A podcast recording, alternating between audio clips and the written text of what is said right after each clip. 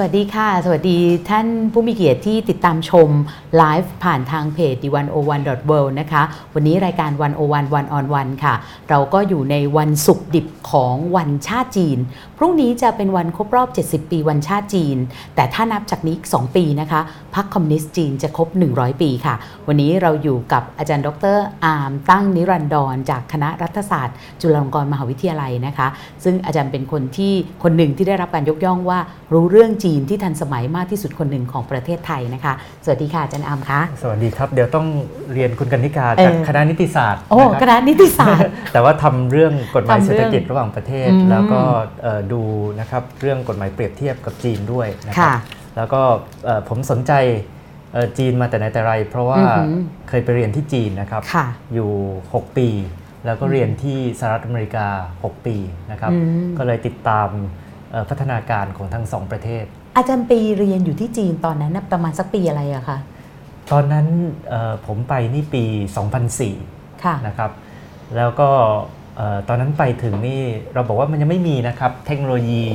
หรือว่าสังคมที่ตอนนี้เราบอกว่าเป็น cashless society ใช่ไหมครับอืมตอนนั้นค่ะเป็นสังคมเงินสด 100%นะครับค่ะ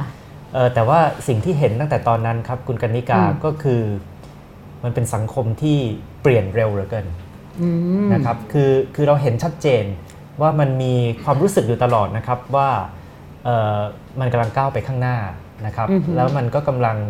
เปลี่ยนแล้วก็ปรับตัวเองค่ะทุกวันเนี่ยไม่เหมือนเดิมค่ะนะครับก็คือพูดง่ายๆก็คือทุกครั้งอะนะครับเอ่อกลับมาเมืองไทยปิดเทอมพอกลับไปเนี่ยก็รู้สึกว่าสิ่งแวดล้อมรอบตัวเนี่ยเอ๊ะมันเปลี่ ขยนไปนาดนั้นเลยเหรอ เพราะว่าอาจารย์ปิดเทอมนี่น่าจะสักประมาณเดือน หรือว่าบางทีแค่เป็นไม่กี่สัปดาห์เองใช่ครับกลับไปถึงเปลี่ยนเลยเหรอคะแล้วเวลาเราพูดถึงการเปลี่ยนเนี่ยนะครับอืมมันไม่ใช่แค่บรรยากาศทางสังคมนะครับอือหือแต่ว่ามันยังรวมถึงสภาพแวดล้อมตึกรามบ้านช่องอืมนะครับเอ่อผมชอบเล่าให้ฟังว่าสมัยที่อยู่เมืองจีนเนี่ยนะครับ คุณกันนิกาเอ่อจะไปทานข้าวที่ร้านอาหารเนี่ยต้องโทรศัพท์ไปก่อน ว่าร้านยังอยู่ไหมว่าร้านยังอยู่ไหมเออมีเพื่อนพี่บอกแบบนี้เหมือนกันไม่ได้เพราะว่าไม่ได้แน่ใจโทรศัพท์ไปจองร้านอาหารนะครับ โทรศัพท์ค่ะไปเช็คว่าไอ้ตึกนี้ยังไม่ถูกทุบทิ้งนะอืมนะครับยังไม่ได้มีอาคารใหม่ขึ้นมานะ ร้านนี้ยังอยู่ไหมนะครับเอ่อเพราะฉะนั้นเนี่ยเหมือนกันในมหาวิทยาลัยเนี่ยนะครับ ที่จำได้ก็คือมันมีตึกใหม่เอ่อขึ้นทุกปีอืมนะครับแล้วตึกนี้ก็ไม่ใช่ตึกไซส์เล็กๆนะครับค่ะอตึกมโหฬารทั้งนั้นเลยนะครับแล้วก็แบบขึ้นเร็วใช่ไหมคะใช่ครับ เพราะฉะนั้นเนี่ยผมคิดว่าเอ่อ ความรู้สึกอะนะครับ ถ้าเราเป็นคนที่อยู่อาศัยที่นั่นเนี่ยมันรู้สึกตลอดเลยว่าว่ามันจะต้องพัฒนามันต้องปรับตัว มันจะต้องรีบเอ่อเขาเรียกฮะต่อสู้เพื่อที่จะก้าวไปข้างหน้าอืมไม่อย่างนั้นเนี่ยเราก็จะถูกทิ้งไว้ข้างหลังค่ะนะครับตอนนั้นอาจารย์ไป 2004อาจารย์บอกเรียน 6 ปี นี่ก็ผ่านช่วงของโอลิมปิก ใช่ครับที่จีนเป็นเจ้าภาพ ตอนนั้นบรรยากาศมันเป็นยังไง อารมณ์ความรู้สึกเป็นยังไง พี่เล่าให้ฟังนิดนึงก่อนว่า คือคนจีนที่อยู่ในเมืองไทยเนี่ยอย่างอากงอาม่าอาป้าอะไรอย่างเงี้ยนะคะ บางคนเนี่ยรู้สึกแบบเหมือนรู้สึกความฮึกเหิมมันเกิดขึ้นทำไมเรารู้สึกเราไม่รู้สึกแบบนั้นก็เลยไม่แน่ใจเหมือนกัน แล้วคนจีนบรรยากาศที่เมืองจีนตอนนั้นเป็นยังไงโอลิมปิกนี่เป็นเป็นช่วงเวลาที่ทำให้ผมได้เรียนรู้เยอะมากนะครับ เอ่อเกี่ยวกับเมืองจีนเอ่ออือฮึคุณกันนิการเชื่อไหมว่าว่าเราบอกว่าเวลาเขาพูดถึงนะ ก็คือเขาบอกว่าคนจีนเนี่ยตั้งแต่ที่ได้ไปร่วมแข่งโอลิมปิกครั้งแรกเนี่ยนะอืมค่ะเอ่อทีมจีนเนี่ยไปไม่กี่คนนะครับไปค่ะ5 6 คน แต่ว่ากลับมาเนี่ยเอ่อเอ่อหัวหน้าคณะเขาเนี่ยเขียนบันทึกเลยนะครับ ว่าเราต้องตั้งเป้าว่าเราจะจัดโอลิมปิกโอ้โหนะครับเราบอกว่าไม่มีชาติอื่นอืมนะครับว่าไปแข่งโอลิมปิกแล้วจะบอกว่าอยากจะจัดโอลิมปิกอืมเพราะว่าสมัยก่อนก็มีแต่ ชาติตะวันตกหรือชาติใหญ่ๆเท่านั้นๆที่สามารถทำได้ใช่นะคะแต่ว่าหมายถึงว่าความรู้สึกเขาก็คือแต่ในแต่ไรเนี่ยเขารู้สึกว่าเขาไม่ใช่ชาติเล็กอืมใช่ไหมครับเขาเป็นชาติที่มีอารยธรรมเขาเป็นชาติที่ยิ่งใหญ่เขาอยู่ตรงนะครับกลางของโลกอ่าเพียงแต่ว่าวันไหนมันจะถึงวันหนึ่งอะที่เป็นเป็นวันของเขานะครับอืมแล้วก็ 2008 เนี่ยนะครับก็เป็นช่วงสำคัญ เพราะว่าเป็นวันที่เขาจัดโอลิมปิก แล้วก็จัดได้เอ่ออย่างสำเร็จสวยงามนะครับเอ่อ คุณกันนิกาได้ดู ผมผมไม่รู้ว่าว่ามีท่านไหนที่ยังจำได้พิธีเปิด ใช่ค่ะ ที่มหากรรมถึงขั้นโอลิมปิกที่คือไอ้ข้างในเนี่ยก็อลังการมากเลยนะคะ แต่ที่ทราบว่าเขาสามารถหยุดเมฆได้ ไม่ให้ฝนตกอะไรแบบเนี้ยอันนั้นอะอันนั้นตื่นเต้นมากกว่า เพราะรู้สึกว่าเฮ้ยถ้าเทคโนโลยีขนาดนี้เนี่ยคือคุณมีอะไรอะ คือวันนั้นก็เป็นวันที่อืมอากาศสดใสมากนะครับใช่ปกติทุกวันก็จะ PM 2.5 แบบนี้นะครับ แต่ว่าวันนั้นนี้ทุกอย่างทุกอย่างเพอร์เฟกใช่ไหมครับ แล้วก็ถ้าเราดูวันเปิดเนี่ยจริงๆ เป็นวันที่เขาสื่อสารอะไรหลายอย่างกับโลกอือหือนะครับเอ่ออันหนึงเนี่ยก็คือพิธีเปิดเนี่ยพยายามที่จะทำให้มันสุนทรี ไม่ได้แสดงให้เห็นว่ามันอะไรฮะน่ากลัวเอ่อหรือว่าเป็นโชว์ความแข็งแกร่ง แต่พยายามคือที่เอาจะศิลปะมาโชว์ศิลปะจีนค่ะหรือดนตรีจีนอือหือนะครับเอ่อหรือการแสดงวัฒนธรรมจีนอือหือนะครับพยายามให้ให้เห็น ด้านซอฟต์ด้านที่นุ่มนวลอือหือเอ่อของจีน อันนี้ค่ะข้อที่หนึ่งก็คือก็คือตั้งแต่ตอนนั้นเนี่ยเขามีความรู้สึกว่าเขาต้องการจะบอกโลก ว่าเขา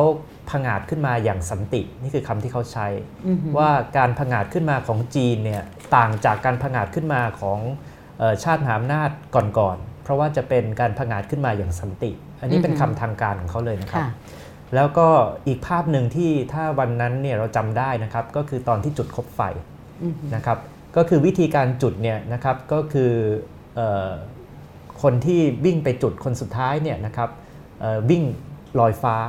นะครับวิ่งบนใช่ฟ้าใช่ไหมครับแล้วก็วิ่งรอบเออตัวรังนกนะครับก็คือสนามกีฬาใหญ่ของกรุงปักกิ่งเนี่ย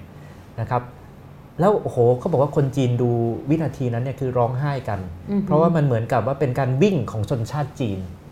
ใช่ไหมที่โอ้โหเราต่อสู้เราวิ่งนะครับ มาจนค่ะถึงว่าวันที่อือหือเนี่ยเรากลับมาแล้วเนี่ยเรามาจุดไฟ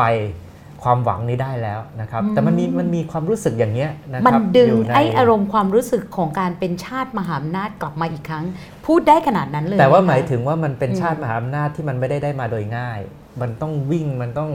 อือหือมันเป็นการวิ่งมาราธอนค่ะนะครับเออตอนนี้มีหนังสือที่ที่ดังมากเหมือนกันเล่มหนึ่งนะครับของฝรั่งก็คือไมเคิลพิลส์เบอรีเขียนชื่อเอ่อ 100 year marathon อือหือคือพูดว่าที่เราจะที่ที่คุณกนิกาบอกอีก 2 ปีใช่ไหมครับใช่ฉลองค่ะจะพรรคเป็นคอมมิวนิสต์พรสรคต์คอมมิวนิสต์ครบ100ปี100 ปีนะครับแล้วก็ปี 2050 เนี่ยเอ่อสาธารณรัฐประชาชนจีนครบ 100 ปีอือหือเอ่อหลายคนบอกว่า 2050 เนี่ยก็จะครบการวิ่งมาราธอน 100 ปีของจีนอือหือนะครับแล้วก็เป้าหมายนะครับที่ที่สีจิ้นผิงเขาใช้เนี่ยก็คือเป็นประเทศที่แข็งแกร่ง ซึ่งมาแล้วแต่จะแปลนะครับคือเฉียงกัวเนี่ยเอ่อคุณกันนิกาจะแปลว่าประเทศแข็งแกร่งก็ได้นะครับอือฮึจะแปลว่าประเทศมหาอำนาจใช่ก็ได้นะครับก็อยู่ที่ที่จะแปลอย่างไรนะครับซึ่งจริงๆคือหลายคนคนอาจจะมองแล้วรู้สึกว่าเออคงจะเซนส์ของมันเนี่ยคือมหาอำนาจมาก ๆเลยนะคะครับแต่ว่าทีนี้เนี่ยถ้าก่อนเราจะไปข้างหน้า เรากลับมาดูก่อนว่า เกือบร้อยปีแล้วล่ะ อีก 2 ปีเกือบร้อยปีของพรรคคอมมิวนิสต์ 70 ปี วันพรุ่งนี้จะครบรอบ 70 ปีของการสถาปนาสาธารณรัฐประชาชนจีนเนี่ยครับอะไรคือสูตรสำเร็จ ที่เราพอจะวิเคราะห์ได้บ้างอะคะ ว่าจีนเนี่ยจากวันที่ก่อนหน้านี้เหมือนมังกรหลับหรือมังกรป่วย หรือคนป่วยแองเอเชียเนี่ยจะลุกขึ้นมาจนถึงขนาดนี้อะค่ะเอ่อผมคิดว่าว่าสูตรสำเร็จเนี่ยนะครับ จริง ๆ แล้วเราต้องเข้าใจนะครับว่าประวัติศาสตร์ 70 ปีเนี่ยมันไม่ได้โรยด้วยเอ่อกลีบกุหลาบอือหือนะครับมันก็มีทั้งความล้มเหลวนะครับค่ะมีทั้งภาพที่ดีแล้วก็ภาพที่เราบอกว่าไม่ค่อยสวยงามนะครับใช่เอ่อแต่ว่าที่สำคัญเนี่ยก็คือคนจีนเนี่ยตอนนี้เขาบอกว่ามันแบ่งเป็น 3 ช่วงหลักนะครับเอ่อเขาบอกว่า 30 ปีแรกนะครับของการ ก็คือตั้งแต่ 1949 ถึงประมาณ 1979ค่ะนะครับเอ่อ1949 เนี่ยนะครับก็คือวันที่ 1 ตุลาคมนะครับอือหือเอ่อเหมาเจ๋อตงเนี่ยยืนเอ่อประกาศก่อตั้งสาธารณรัฐประชาชนจีน โดยคำที่เหมาเจ๋อตงใช้นะครับและเป็นคำสำคัญเนี่ยก็คือบอกบอกว่า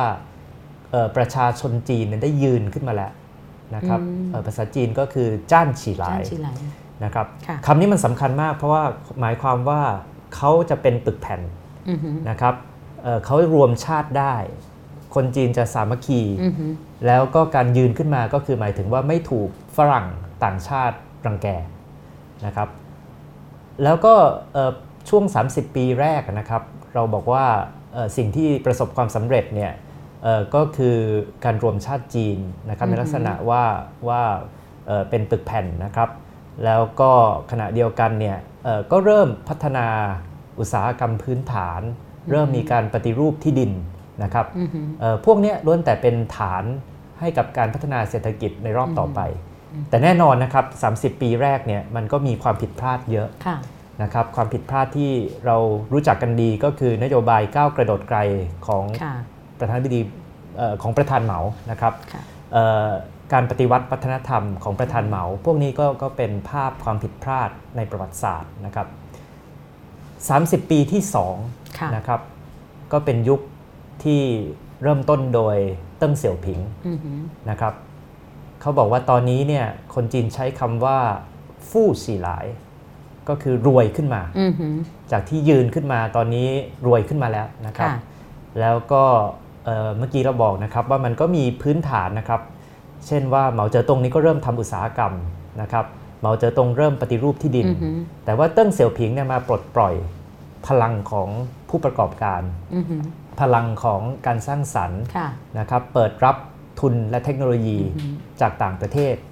นะครับแล้วก็ใช้ระบบที่เราเรียกว่าเศรษฐกิจกลไกตลาดนะครับก็ต้องเรียนเอ่อท่านผู้ชมแล้วก็เรียนคุณกนิกาว่าว่าเมืองจีนเขาไม่ได้เรียกว่าระบบทุนนิยมอืม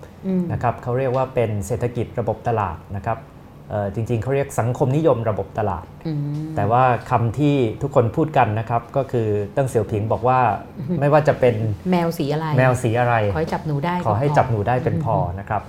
เอ่อแล้วก็เราบอกว่ามันเป็นการเริ่มต้นน่ะของการเปิดและปฏิรูปประเทศค่ะแล้วก็เป็นจุดเริ่มต้นที่จีน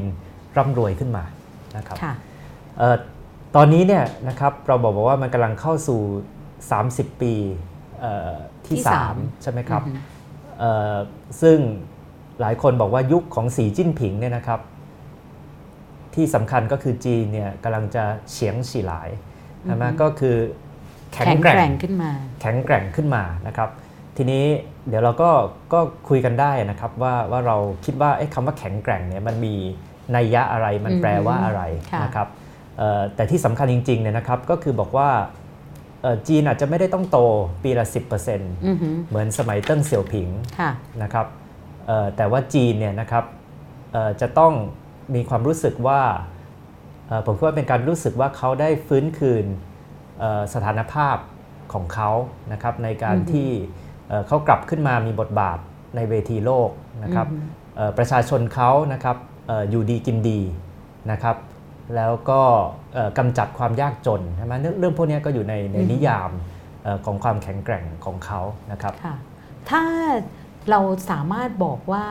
อะไรเป็นสูตรสำเร็จที่เรียนพยายามจะถามอาจารย์ว่าครับอะไรเป็นสูตรสำเร็จของไอ้ความสำเร็จ ที่แม้ว่าจะเส้นทางยากลำบากเนี่ยบางคนบอกว่าเป็นเพราะว่าเขามุ่งมั่นเลยไม่ต้องไปสนใจเรื่องของ เพราะว่าหนึ่งเนี่ยคือประเทศที่เป็นคอมมิวนิสต์มีความเป็นเผด็จการสูงอำนาจรวมศูนย์เนี่ยเลยไม่จำเป็นต้องสนใจเรื่องสิทธิมนุษยชน สิ่งแวดล้อม ขอให้คนมีกินก่อนเศรษฐกิจเดินได้ก่อน แล้วหลังจากนั้นค่อยมาจัดการเหมือนในช่วงเนี้ยที่เป็น Chinese Dream เออ China Dream อะไรแบบเนี้ยนะคะ อันนั้นใช่ปัจจัยความสำเร็จหนึ่งไหมคะ เออผมผมถอยกลับมานิดนึงอะนะครับค่ะเอ่อแล้วก็จะเรียนว่าถ้าเมื่อกี้เราพูดถึงพัฒนาการที่เราพูดว่ามันเป็น 30 ปี 30 ปีและ 30 ปีอะนะครับอือฮึแต่ว่าสิ่งหนึ่งที่ผมคิดว่าเราไฮไลท์ได้นะครับ ก็คือมันพรรคคอมมิวนิสต์นี่มันไม่เหมือนเดิมอะอืมมันไม่ใช่พรรคคอมมิวนิสต์ที่ที่เป็นพรรคคอมมิวนิสต์สมัยเหมาเจ๋อตงโอเคไม่ใช่งั้นแล้วถ้าเราไล่จับนะครับมาทีละ 30อ่า30 โดยจับกับพรเป็รนคคอมมิวนิสต์มันก็จะเป็นเป็นเป็นพรรคคอมมิวนิสต์ที่แตกต่างกันมากค่ะนะครับ ก็คือเอ่อถ้าให้ผมสรุปให้เห็นภาพนะครับค่ะผมก็จะบอกว่าในช่วงเริ่มต้นเนี่ยพรรคคอมมิวนิสต์จีนเนี่ยเป็นพรรคลัทธินิยมอือฮึลัทธินิยมก็คือมันเป็นเป็นคอมมิวนิสต์อย่างที่เราเรียนกันในตำราเอ่อรัฐศาสตร์ค่ะในตำรากฎหมายใช่ไหมครับ ว่ามันเป็นระบบวางแผน มันเป็นระบบคอมมูนอือฮึมันเป็นระบบที่หารเฉลี่ยเท่ากันทั้งหมดเอ่อไม่มีนะครับเอ่อออฮึคนรวย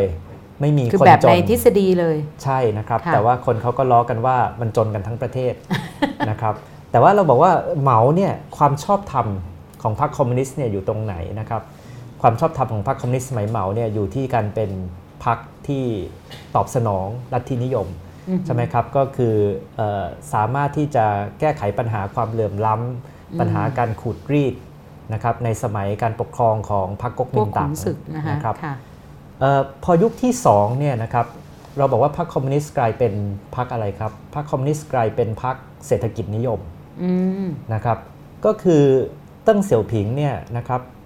เออบอกว่าความชอบธรรมเนี่ยนะครับของพรรคคอมมิวนิสต์เนี่ยก็คือทำให้คนจีนเนี่ยเอ่ออยู่ดีกินดีค่ะใช่ไหมครับทำให้เศรษฐกิจสามารถเติบโตได้ปีละ 10%นะครับเอ่อจริงๆแล้วก็คือเตั้งเสี่ยวผิงใช้คำว่าปลดปล่อยพลังการผลิตอือฮึ แล้วก็ปลดปล่อยพลังการสร้างสรรค์ใช่ไหมฮะก็ก็ก็คือทำให้เอ่ออะไรฮะชีวิตความเป็นอยู่ดีขึ้นนะครับ ตอนนี้เรามาถึง 30 ปี30ปีอีกต่ออีกมาอีกท่อนค่ะหนึ่งใช่ไหมครับ เราบอกว่าเอ๊ะตอนนี้การนำของสีจิ้นผิงเนี่ยพรรคคอมมิวนิสต์เนี่ยกลายเป็นพรรคชาตินิยมอือหือนะครับก็คือถ้าเราดูนะครับสุนทรพจน์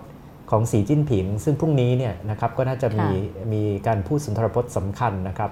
เราก็จะเห็นว่าเขามองว่าความชอบธรรมของเขาเนี่ยคือการเป็นตัวแทนอารยธรรมจีน ตัวแทนอือฮึชาติจีน เป็นเป็นตัวแทนของการพาจีนกลับมา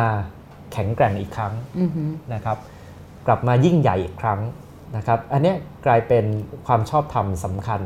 เออของพรรคคอมมิวนิสต์เอ่อในปัจจุบันนะครับทีนี้ถ้าเกิดว่าเอ่อคุณนิกาคุณกันนิกาถามเอ่อ ในเรื่องระบบการปกครองเราก็บอกว่าต่างกันมากนะครับ สมัยประธานเหมาเนี่ยประธานเหมามีอำนาจเด็ดขาดสูงสุดอือหือนะครับเอ่อเติ้งเสี่ยวผิงบอกบอกว่าระบบนั้นเนี่ยทำให้มีความผิดพลาดในการดำเนินนโยบายที่เมื่อกี้เราพูดกันนะครับเอ่อไม่ว่าจะเป็นการปฏิวัติวัฒนธรรมนะครับอ่านโยบายเศรษฐกิจก้าวกระโดดนะครับอือหือเอ่อเพราะฉะนั้นเติ้งเสี่ยวผิงเนี่ยก็ใช้ระบบเอ่อการนำเป็นทีมนะครับเอ่อ ก็คือมีคณะผู้นำนะครับไม่ใช่มีใครที่จะมีอำนาจคนเดียวนะครับ แล้วก็พรรคคอมมิวนิสต์เนี่ยก็ปรับตัวเองนะครับเป็นพรรคเอ่อรัฐราชการนะครับก็คือจริงๆมันเป็นระบบราชการขนาดใหญ่ค่ะนะครับเพราะฉะนั้นเราต้องเข้าใจนะครับว่าว่าพรรคคอมมิวนิสต์เนี่ยไม่ใช่เผด็จการทหารใช่ไหมครับเอ่อพรรคคอมมิวนิสต์ไม่ใช่เผด็จการแบบเอ่อเกาหลีเหนือที่มีผู้นำคนเดียวนะครับมันเป็นระบบรัฐราชการขนาดใหญ่นะครับเอ่อ ขณะเดียวกันเนี่ยพอยุคของเอ่อสีจิ้นผิงเนี่ยนะครับค่ะเอ่อเราก็บอกบอกว่ามันก็ยังมีนะครับเอ่อระบบของเออการนำเป็นทีมนะครับระบบโครงสร้างของของพรรคคอมมิวนิสต์แบบปัจจุบันนะครับเอ่อแต่ว่าแน่นอนนะครับหลายคนก็บอกว่าช่วงเนี้ยมันก็มีเอ่อเอ่อทิศทางว่าการเมืองจีนเป็นเป็นเป็นไปในทิศทางอนุรักษ์นิยมอือหือนะครับมากขึ้นกว่าเดิมนะครับเอ่อแต่ว่าสิ่งที่ผมอยากจะ ตั้งข้อสังเกตตั้งแต่เริ่มต้นเลยเนี่ยก็คือถ้าเกิดว่าคุณกนิกาถามคล้ายๆ กับว่าอะไรเป็นสูตรสำเร็จนะนะฮะอืมผมคิดว่าสูตรสำเร็จก็คือเขาปรับตัวเองตลอดอืมนะครับเอ่อแน่นอนนะฮะว่าว่าเราคุยกันได้นะครับว่าปรับถูกปรับผิดเอ่อปรับเพราะอะไรนะครับเอ่อแต่ว่าที่เห็นแน่นอนนะครับก็คือว่ามันมีพลวัตสูงมากค่ะ นะครับมันมีการเปลี่ยนแปลงที่เราบอกว่ามันไม่ใช่ว่าพักนี้นะครับเป็นพักแบบสมัยเมาเจ๋อตงเนี่ยไม่ใช่แล้วนะครับทีนี้ประเทศที่ใหญ่ขนาดนี้ คือองค์คาพยพมันก็ใหญ่มาก พลวัตมันเกิดขึ้นได้ยังไงอะคะอาจารย์ คือถ้ามันเป็นเอ่อหลายคนเคยบอกว่าที่จีนเนี่ยแกร่งขนาดนี้เนี่ยเพราะว่าตัดสินใจที่ไม่ไม่ไม่เปิดโอกาสให้สิทธิเสรีภาพหรือประชาธิปไตยเนี่ยได้เดินหน้า เพื่อที่ว่า การรวมศูนย์เนี่ยมันจะทำประคับประคองประเทศที่มีความหลากหลายอยู่ แต่ว่าเราก็เห็นไอ้พลวัตต่าง ๆ เหล่านี้มันเกิดขึ้นทำให้เขาเนี่ยสามารถประคับประคองไปได้ด้วยนะนะคะทีนี้เนี่ยแต่ว่าด้วยโครงสร้างประเทศที่ใหญ่มากเนี่ยพลวัตมันเกิดขึ้นได้ยังไง เรามักจะเห็นไอ้พลวัตแบบนี้มันเกิดขึ้นกับประเทศที่เปิดโอกาส ให้มันมีความแตกต่างหลากหลาย มีประชาธิปไตยมากกว่าหรือเปล่าคะ คือผมคิดว่าอันนี้เป็นเป็นคำถามที่สำคัญนะครับอือฮึเอ่อเพราะว่าผมเนี่ยก็เรียนหนังสือที่เมืองจีนนะครับ แล้วผมคิดว่าก็คงเป็นความเข้าใจที่ผิดที่บอกว่าจีนเอ่อไม่มีพลวัตในทางความคิดอือฮึหรือไม่มีการถกเถียงในทางความคิดนะครับอืมเพราะว่าสมัยที่ผมเรียนเนี่ยความประทับใจของผมก็คือมันเป็นยุคของการถกเถียงในเรื่องความคิดนะครับเอ่อ มันมีความคิดที่หลากหลายเกี่ยวกับอนาคตของจีนค่ะนะครับหรือทิศทางที่จีนควรจะปฏิรูปนะครับ แล้วจริง ๆ แล้วเนี่ยเราบอกบอกว่าเอ่อกระแสของการถกเถียงนะครับในกลุ่มปัญญาชนจีนเนี่ยมันย้อนหลังไปตั้งแต่สมัยปลายราชวงศ์ชิงอือฮึที่ถกเถียงค้นหานะครับว่าจีนเนี่ยเอ่อควรจะเป็นอย่างไรนะครับ แล้วเราบอกบอกว่า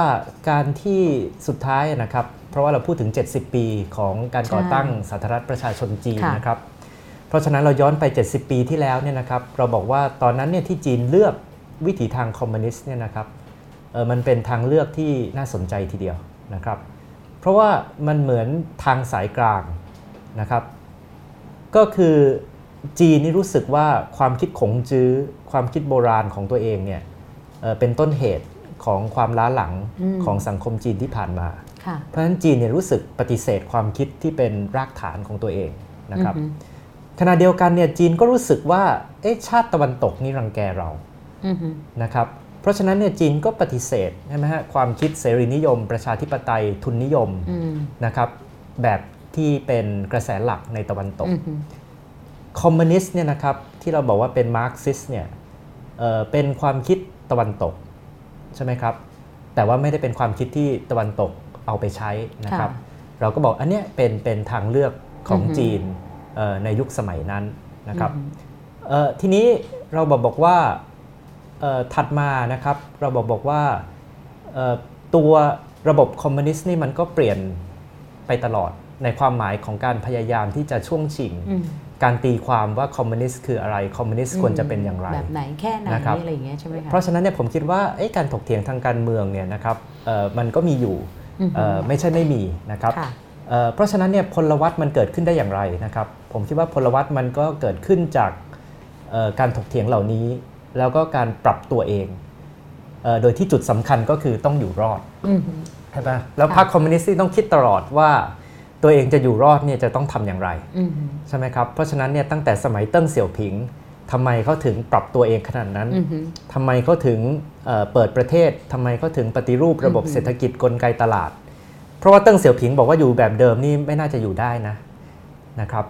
แล้วเราก็บอกบอกว่าเอ่อสิ่งที่สีจิ้นผิงทำอะนะครับ ถ้าเรามองอย่างหนึ่งก็เป็นการพยายามที่จะปรับตัวเองเออเพื่อความอยู่รอดเหมือนกันอืมนะครับเอ่อเพราะฉะนั้นเนี่ยผมคิดว่า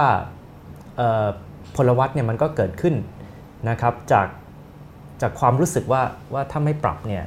อือฮึเราก็อาจจะไม่รอดเหมือนกัน ค่ะ พออาจารย์พูดถึงตรงนี้เนี่ยเมื่อปีที่แล้วใช่ไหมคะที่สีจิ้นผิงแก้ไขรัฐธรรมนูญครับเรียกธรรมนูญหรือรัฐธรรมนูญนะครับที่ให้ตัวเองเนี่ยสามารถอยู่ยาวได้ ซึ่งนี่ถือว่าโอ้โหขัดกับหลักการที่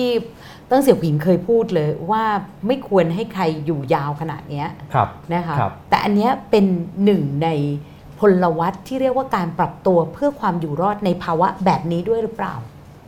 เขาถึงตัดสินใจที่ว่า อืมมันต้องไม่ใช่ว่าเปลี่ยนคณะผู้บริหารบ่อย ถึงแม้ว่า 8 ปีมันจะไม่บ่อยนะ แต่ว่าในมุมของเขาอาจจะถือว่าบ่อยนะคะ ครับก็ก็คือเอ่อเอ่อจุดนี้เป็นเป็นพัฒนาการการเมืองจีนที่สำคัญนะครับ แล้วก็นักวิเคราะห์หลายคนเนี่ยบอกว่าเผลอๆจะเป็นเป็น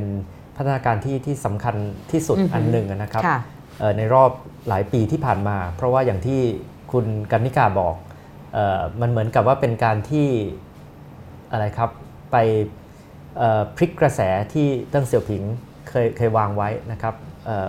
เอ่อเพราะว่าเติ้งเสี่ยวผิงนี่บอกว่าต้องบริหารเป็นทีม ผู้ใช่นำจะต้องมีวาระเกษียณใช่นะครับ ไม่อย่างนั้นเราจะได้ห้องเต้หรือจักรพรรดิองค์ใหม่อะไรอย่างเงี้ยเอ่อครับครับก็เอ่ออันดับแรกเราดูเราดูทั้ง เอ่อเหตุผลที่เขาให้อืมกับการปฏิรูปแบบนั้นนะนะครับ แล้วเราก็ค่อยเดี๋ยวค่อยไปดูว่าข้อวิจารณ์อือฮึนะครับความเสี่ยงต่างๆนะครับ แต่ว่าเหตุผลที่เอ่อปัญญาชนที่สนับสนุนเอ่อแนวทางนี้ให้อะนะครับเอ่อก็คือเอ่อมันเป็นการที่สำคัญในการที่จะผลักดันการปฏิรูปให้เกิดขึ้นจริงนะครับ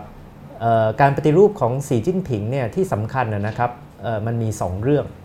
นะครับเอ่อเรื่องแรกเนี่ยคือการปราบคอร์รัปชันค่ะเอ่อเรื่องเนี้ยค่อนข้างที่จะได้รับการยอมรับอย่างน้อยในสังคมจีนนะครับว่าเห็นผลจริงอืมนะครับ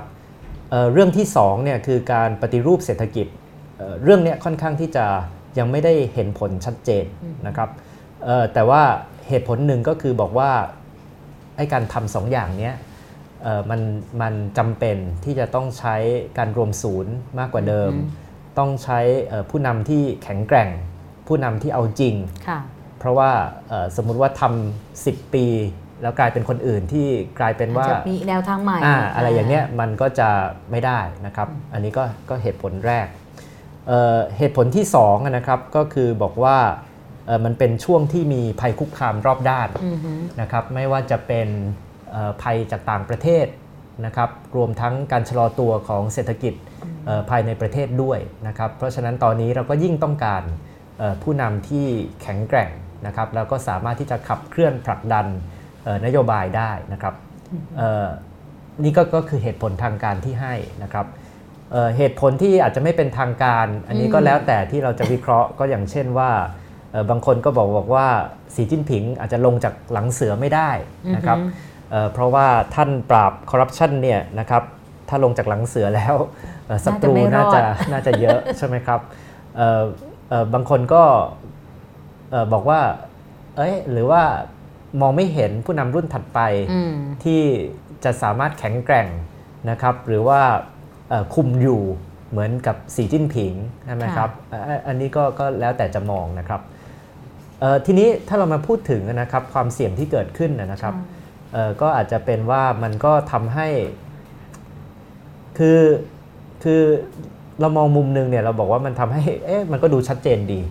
ว่าการเมืองมีเสถียรภาพมากเลยนะ เพราะว่าเราเห็นชัดเจนเลยว่ามันไม่เปลี่ยนมันจะเป็นค่ะสีจิ้นผิงไปอีกนานใช่ไหมครับแต่เรามองอีกมุมหนึงเนี่ยมันก็ทำให้มันไม่มีเสถียรภาพเหมือนกันนะครับอือฮึเพราะว่า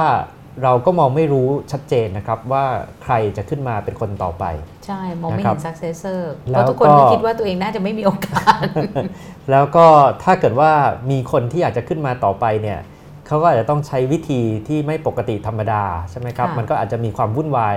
เกิดขึ้นนะครับอืมมันก็มันก็มีความเสี่ยงเอ่อตรงนั้นอยู่นะครับเอ่อแต่ว่าต้องเรียนคุณกนิกา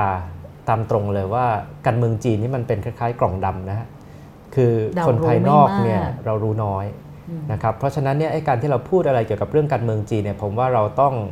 เอ่อตระหนักไปด้วยว่าข้อมูลนี่มันน้อยมากที่อืมที่ออกมานะครับค่ะเพราะว่าจริง ๆ แล้วเนี่ยแม้กระทั่งว่าเอ่อสุดท้ายเนี่ยคณะผู้นำใช่ไหมครับที่สูงสุด 7 คนเนี่ยเอ่อใช้กระบวนการไหนในการได้มาเนี่ยก็ไม่มีใครในโลกนะครับที่รู้จริงอืมครับค่ะทีนี้จากตรงนี้เนี่ยเราเริ่มเห็นความแข็งแกร่งที่อาจารย์บอกว่าเฉียงฉีไหลเนี่ยนะๆคะครับ คือมีทั้งเฉียงกัวก็คือเป็นประเทศที่แข็งแกร่ง เป็นประเทศมหาอำนาจ ตอนนี้เนี่ยแน่นอนว่าเขาขึ้นมา คงไม่ใครไม่มีใครปฏิเสธว่าขึ้นมาเป็นมหาอำนาจใหม่ จีนพร้อมไหมคะสำหรับตำแหน่งนี้ หรือว่าจีนพร้อมตลอดเวลาอยู่แล้วสำหรับตำแหน่งนี้เอ่อผมคิดว่าเราต้องเข้าใจบริบทนิดหนึ่งอือฮึนะครับ คือการขึ้นมาอย่างนี้นะครับ อันดับแรกนะครับเอ่อมันมีบริบทในการตอบโจทย์ภายในประเทศค่ะนะครับ เหมือนกับเมื่อกี้ที่ผมเรียนคุณกนิกานะครับว่ามันเป็นการตอบสนองกับกระแสชาตินิยมอือหือแล้วก็ความรู้สึกชาตินิยมก็เป็นความชอบธรรมใหม่ของการปกครองของพรรคคอมมิวนิสต์นะครับเอ่อเพราะฉะนั้นเนี่ยอันหนึ่งนะครับมันก็เป็นการพยายามจะแสดงออก ไม่ได้โชว์คนต่างชาติมากอืมเท่ากับโชว์คนในเมืองจีนอืมนะครับอันนี้อันอันแรกนะครับเอ่ออันที่สองนะครับก็คือเออถ้าเราดูช่วงเวลาที่จีนเนี่ยเริ่มประกาศนโยบายนะครับไม่ว่าจะเป็นการออกมาข้างนอกนะครับไม่ว่าจะเป็นนโยบายเส้นทางสายไหมใหม่เอ่อในศตวรรษที่ 21 หรือที่เรารู้จักกันนะครับในชื่อ Belt and Road Initiative เอ่อ BRI เนี่ยค่ะเอ่อดูจาก ไทม์ไลน์เนี่ยนะครับเราจะเห็นว่ามันเกิดขึ้นภายหลังจากเอ่อวิกฤตการเงินของสหรัฐอเมริกาอือฮึคือวิกฤตแฮมเบอร์เกอร์นะครับอือฮึเอ่อเมื่อประมาณปี 2009 นะครับเอ่อเพราะฉะนั้นเนี่ยนะครับเราบอกบอกว่าวิกฤตการเงินของสหรัฐเนี่ยนะครับ มันเป็นจุดที่ทำให้จีนหนึ่งนะครับรู้สึกมั่นใจมากขึ้นกับอือฮึระบบเอ่อการปกครองระบบเศรษฐกิจของตัวเองอือหือ นะครับเพราะว่าเราบอกว่าตอนนั้นเนี่ยจีนบอกเอ๊ะเดิมนี่เราคิดอยากจะเรียนแบบสหรัฐนะครับเราคิดว่าสหรัฐแน่มาก แต่ว่าสหรัฐเกิดวิกฤต แล้วก็พอเกิดวิกฤตปุ๊บจีนกลับกลายเป็นชาติที่เอ่อสามารถกระตุ้นเศรษฐกิจได้เต็มที่คือใช่ทั่วไหมโลครักบพึ่งหวังพึ่งอ่าหวังการเติบโตของจีนใช่การมาใช้จ่ายของแทนใช่ไหมครับจีนขึ้นมาแทนใช่ไหมครับแล้วจีนค่ะเองก็ก็คิดว่ามันเป็นจุดที่เริ่มมีความมั่นใจในตัวเองมากขึ้นนะครับเอ่ออันเนี้ยก็เป็นอีกอีกบริบทหนึ่งที่สำคัญนะครับ แต่ว่าเราพูดว่าตอนนี้มาย้อนกลับไปดูนะครับเอ่อหลายคนเอ่อในจีนนะครับเอ่อหรือในต่างประเทศเนี่ยนะครับอืมก็คงจะย้อนกลับไปตั้งคำถามนะครับว่ามันเป็นการเดินเกมที่ชันฉลาดหรือเปล่าอืมนะครับเอ่อเพหรืราะอว่าไวไปไหมไวไปไหมใช่ไหมค่ะครับ เพราะว่าจริงๆแล้วถึงคุณอยากจะโชว์คนในประเทศ แต่คนข้างนอกเขากลัวหมดเลยนะครับ ถึงคุณบอกว่าเอ่อเอ่อ โอ้อเมริกานะครับเขาเจ๊งไปแล้วนะครับ จริงๆอเมริกาก็ก็กลับมานะครับ แล้วก็กลับมาตอนนี้ก็เศรษฐกิจก็ที่ผ่านมาก็แข็งแข็งแกร่งทีเดียวนะครับเอ่อแล้วมันก็ค่อนข้างจะขัดแย้งอะนะครับ กับที่จริง ๆ แล้วเนี่ยเติ้งเสี่ยวผิงเนี่ยเคยพูดไว้นะครับ คือเติ้งเสี่ยวผิงเนี่ยเคยพูดไว้ว่าเราเนี่ยจะต้อง keep low profile ใช่ไหมก็คืออมก็คือเราเราอย่าไปมาทำบทกลางค่ะ อย่าเล่นบทกลาง อย่าไปเล่นเที่ยวเล่นบทบาทนำที่ไหนอือฮึเพราะว่าเราเองเนี่ยมีปัญหาภายในของเรามากที่เราต้องแก้ไขจัดการอืมใช่ไหมครับเพราะฉะนั้นเนี่ยเราต้องรีบพัฒนาตัวเองขึ้นมาก่อนนะครับ ทีนี้แต่เดิมเนี่ยจีนคิดว่ามันถึงจุดแล้วที่ที่โดยพัฒนาการโดยอะไรเนี่ยจีนจะต้องเล่นบทบาทนำมากขึ้นนะครับเอ่อแต่กลายเป็นว่าบทบาทนำเนี่ยมันก็ทำให้เกิดความหวาดกลัวหรือความหวาดระแวงใช่ค่ะ นะครับแล้วมันก็เป็นจุดเริ่มต้นของสงครามการค้าของอะไรที่มันก็กลายกลับมากลายเป็นตัวเอ่อขัดขาอือฮึใช่ไหมครับเตะอือฮึขาการพัฒนาของจีนให้มันสะดุดค่ะเอ่อลงอะนะครับเอ่อแต่ว่าเอ่อเมื่อกี้คุณกันนิกาถามว่าจีนพร้อมไหมอะนะครับอืมเอ่อผมคิดว่าเหมือนกับหลายเรื่องอะครับ มันทั้งพร้อมและไม่พร้อม หรือค่อยๆ พร้อมไปพร้อม ๆ กับเดินหน้าอย่างนั้นหรือเปล่าคะเอ่อคือหมายถึงว่าหมายถึงว่าคือเราก็ต้องยอมรับว่าไม่ว่าจีนจะประกาศว่าเป็นมหาอำนาจหรือไม่เป็นนะครับเอ่อข้อเท็จจริงก็คือวันเนี้ยเอ่อจีนเป็นชาติที่สำคัญอืมในเวทีโลกค่ะนะครับแล้วก็ไม่ว่าอย่างไรเนี่ยจีนก็ต้องมีบทบาทมากขึ้นในเวทีโลก เพราะว่าปัจจุบันเนี่ยนะครับถ้าเราวัดกันโดยเอ่อเอ่อ PPP นะครับคือคือ ปรับตามกำลังซื้อเนี่ยนะครับเอ่อเศรษฐกิจจีนเนี่ยเป็นเศรษฐกิจที่มีขนาดใหญ่ที่สุดในโลกเรียบร้อยแล้วอืมนะครับเพราะฉะนั้นเนี่ยความรับผิดชอบนะครับเอ่อการที่ต้องเข้ามามีบทบาทร่วม ในการกำกับดูแลระบบเศรษฐกิจระหว่างประเทศเนี่ยมันต้องมากับเอ่อขนาดเศรษฐกิจที่ใหญ่ขึ้นในระดับนี้อยู่แล้วนะครับ แต่ถ้าเราถามว่าจีนตอนนี้แข็งแกร่งพอ ที่จะมาแทนที่สหรัฐอเมริกาไหม เราก็ตอบว่าเออไม่นะครับ ก็คือจีนเนี่ยนะครับไม่สามารถนะฮะที่จะเอ่อยังยังไม่เท่ายังไม่สามารถที่จะขึ้นมาเอ่อมีความสามารถในระดับเดียวกันกับสหรัฐนะครับ ไม่ว่าจะในเรื่องเออของทหารอือฮึในเรื่องของเทคโนโลยีนะครับในเรื่องการศึกษานะครับหรือแม้กระทั่งเรื่องค่านิยม คุณค่าที่เป็นสากลอือฮึใช่ไหมครับค่ะ เพราะว่าคุณกันนิกาเนี่ยพูดเอ่อถึงประชาธิปไตย พูดถึงค่านิยมสิทธิเสรีมนุษยชนสิทธิมนุษยชนเสรีภาพนะครับอือฮึซึ่งก็ค่อนข้างเป็นสากลใช่ไหมครับ แต่ว่าจีนคือจีนเองเนี่ยผมคิดว่ามันชัดเจนนะครับ รัฐบาลจีนพูดตลอด รัฐบาลจีนไม่มีจุดประสงค์นะครับ หรือว่าไม่ได้มีความคิดว่าจะแผ่ขยายลัทธิการเมืองจีนไปนอกประเทศอืมจุดยืนของรัฐบาลจีนเนี่ยก็คือว่า เขาไม่ต้องการสากลนิยม คือเขาไม่คิดว่ามีโมเดลเดียวสำหรับทุกประเทศ เพราะฉะนั้นแต่ละประเทศก็ไปหาโมเดลของตัวเอง ความหมายของจีนก็คือก็อย่ามายุ่งกับฉันใช่ไหมฉันก็มีสิทธิ์ที่ฉันจะปกครองแบบที่ฉันคิดว่าควรจะปกครองนะครับแต่ว่าจีนเองก็ไม่ได้บอกบอกว่าประเทศอื่นต้องปกครองแบบจีนค่ะใช่ไหมเพียงแต่ว่าจีนบอกว่าทุกประเทศเนี่ยมีสิทธิ์ในการที่จะเลือกเอ่อระบบการปกครอง อันเนี้ยคือคือจุดยืนของจีนเรื่องนี้อะนะครับเอ่อ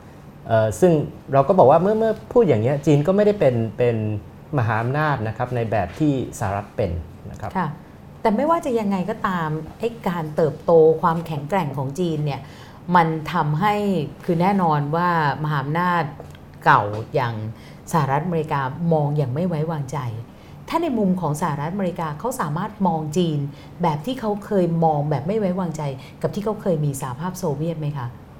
หรือว่ามันเหมือนหรือต่างกันยังไงสหรัฐเนี่ยเป็นประเทศที่เอ่อเขามีศัตรูมามาหลายคนเหมือนกันนะ ก็คือเราบอกว่ามีสหภาพโซเวียตใช่นะครับ จริงๆแล้วยุคหนึ่งเนี่ยนะครับ ไม่รู้ว่าคุณกนิกายังจะจำกันได้ไหมนะครับ ญี่ปุ่นก็เคยใช่เป็นภัยคุกคามของสหรัฐนะครับอือฮึแต่ว่าอันนั้นเป็นเรื่องเศรษฐกิจเป็นหลักค่ะแต่ถ้าเราย้อนไปดูนะครับในยุคสมัยนั้นเนยนะครับเอ่อ ช่วงก่อนหน้าประธานาธิบดีเรแกนอะไรช่วงนั้นนะครับ หนังสือในสหรัฐที่ออกมานะครับ พวกหนังสือขายดีก็ประมาณว่าเจแปนจะ takes over the world อะไรพวกใช่อะไรอะไรเป็นกระแส หรือว่าถ้าดูหนังฮอลลีวูดเราก็จะเห็นเลยค่ะ ว่าใช่ไหมศัครับตรูสหรัฐอเมริกาจะเปลี่ยนหน้าไปอ่าไปเรื่อยๆนะคตารับมยุคสมัยที่สหรัฐอเมริกามองการเมืองระหว่างประเทศครับอืมครับค่ะแต่ว่าผมว่ามันก็เหมือนจีนนะครับ คือมันก็เอ่ออะไรฮะโชว์คนในประเทศด้วย คือมันเป็นเรื่องที่ตอบโจทย์การเมืองภายในประเทศด้วยค่ะนะครับเพราะว่าเมื่อไหร่ก็ตามที่เรามีศัตรูภายนอกนี่มันเป็นประโยชน์กับหลายคนนะครับเป็นประโยชน์กับทั้งเออกองทัพสหรัฐนะฮะได้เงินมากขึ้นใช่ไหมครับเอ่อเป็นประโยชน์กับนักการเมืองสหรัฐนะครับค่ะในการที่จะรวบรวมคะแนนเสียงนะครับเพราะฉะนั้นเนี่ยผมว่ามันมีมีมีมิติเอ่อการเมืองอือฮึภายในประเทศ เพราะว่าเราก็คุยกันได้นะครับว่าสหภาพโซเวียตเนี่ยแข็งแกร่งขนาดนั้นจริงหรือ ญี่ปุ่นแข็งแกร่งขนาดนั้นจริงหรือนะครับแต่ว่าเวลาวาดภาพเนี่ยเอ่อ มันก็วาดภาพซะดูน่ากลัวมากนะครับเอ่อแล้วก็เอ่อจีนเนี่ยนะครับ ก็ต่างมากอะนะครับจากเอ่อสหภาพโซเวียตนะครับถ้าเราถ้าเราดูกันนะครับเอ่อคือ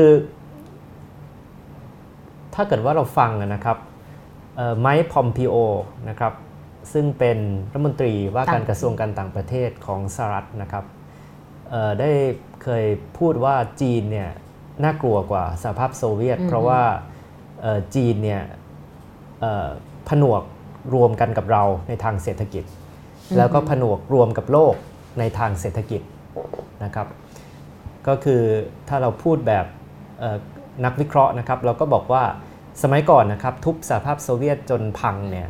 เอ่อเศรษฐกิจสหรัฐก็ไม่กระทบ นะครับศษฐเพกิจราะว่าเศรษฐกิจแยกกันต่างหากใช่เลยใช่มันไม่เป็นได้สัมพันธ์เหมือนกับโลกเสรีกับโลกคอมมิวนิสต์อะไรมันแบบไม่ได้เนี้ยเชื่อมโยงนะคะกันนะครับเศรษฐกิจโลกก็ไม่กระทบเท่าไหร่ค่ะใช่ไหมครับเอ่อตอนที่ทุบญี่ปุ่นเนี่ยนะครับเอ่อสมัยเรเกนเนี่ยนะครับเอ่อที่เราเรียกว่า Plaza Accord เนี่ยนะครับเศรษฐกิจญี่ปุ่นนี่มี lost decade ใช่ไหมคือคือหายไปเลยหายไปเลยเนี่ยนะครับตั้งแต่หนึ่งเก้าเก้าศูนย์ปลายปลายๆมาแต่กระทบใครบ้างฮะไม่กระทบไม่กระทบ เศรษฐกิจสหรัฐเท่าไหร่ ไม่มากไม่กระทบเศรษฐกิจโลกเท่าไหร่อืมนะครับแต่ว่าไอ้ที่ตีกันปัจจุบันนี้สงครามการค้านี่ทุกวันนี้เขาบอกหุ้นตกกันทั่วโลก ใช่ แล้วก็ในเกษตรกรในสหรัฐเนี่ยบอกว่าโอ้โหกระทบมากกว่าอีกอะไรใช่อย่างเงี้ยใช่ครับนะคะก็คือก็คือเอ่อไมค์พอมพิโอกำลังจะพยายามบอกอะไร พยายามจะบอกว่าสหรัฐเนี่ยไม่มีเสียอำนาจการต่อรองอืมใช่ไหมครับ ก็คือเราบอกว่าสมัยก่อนนะนะครับอะไรฮะเอ่อ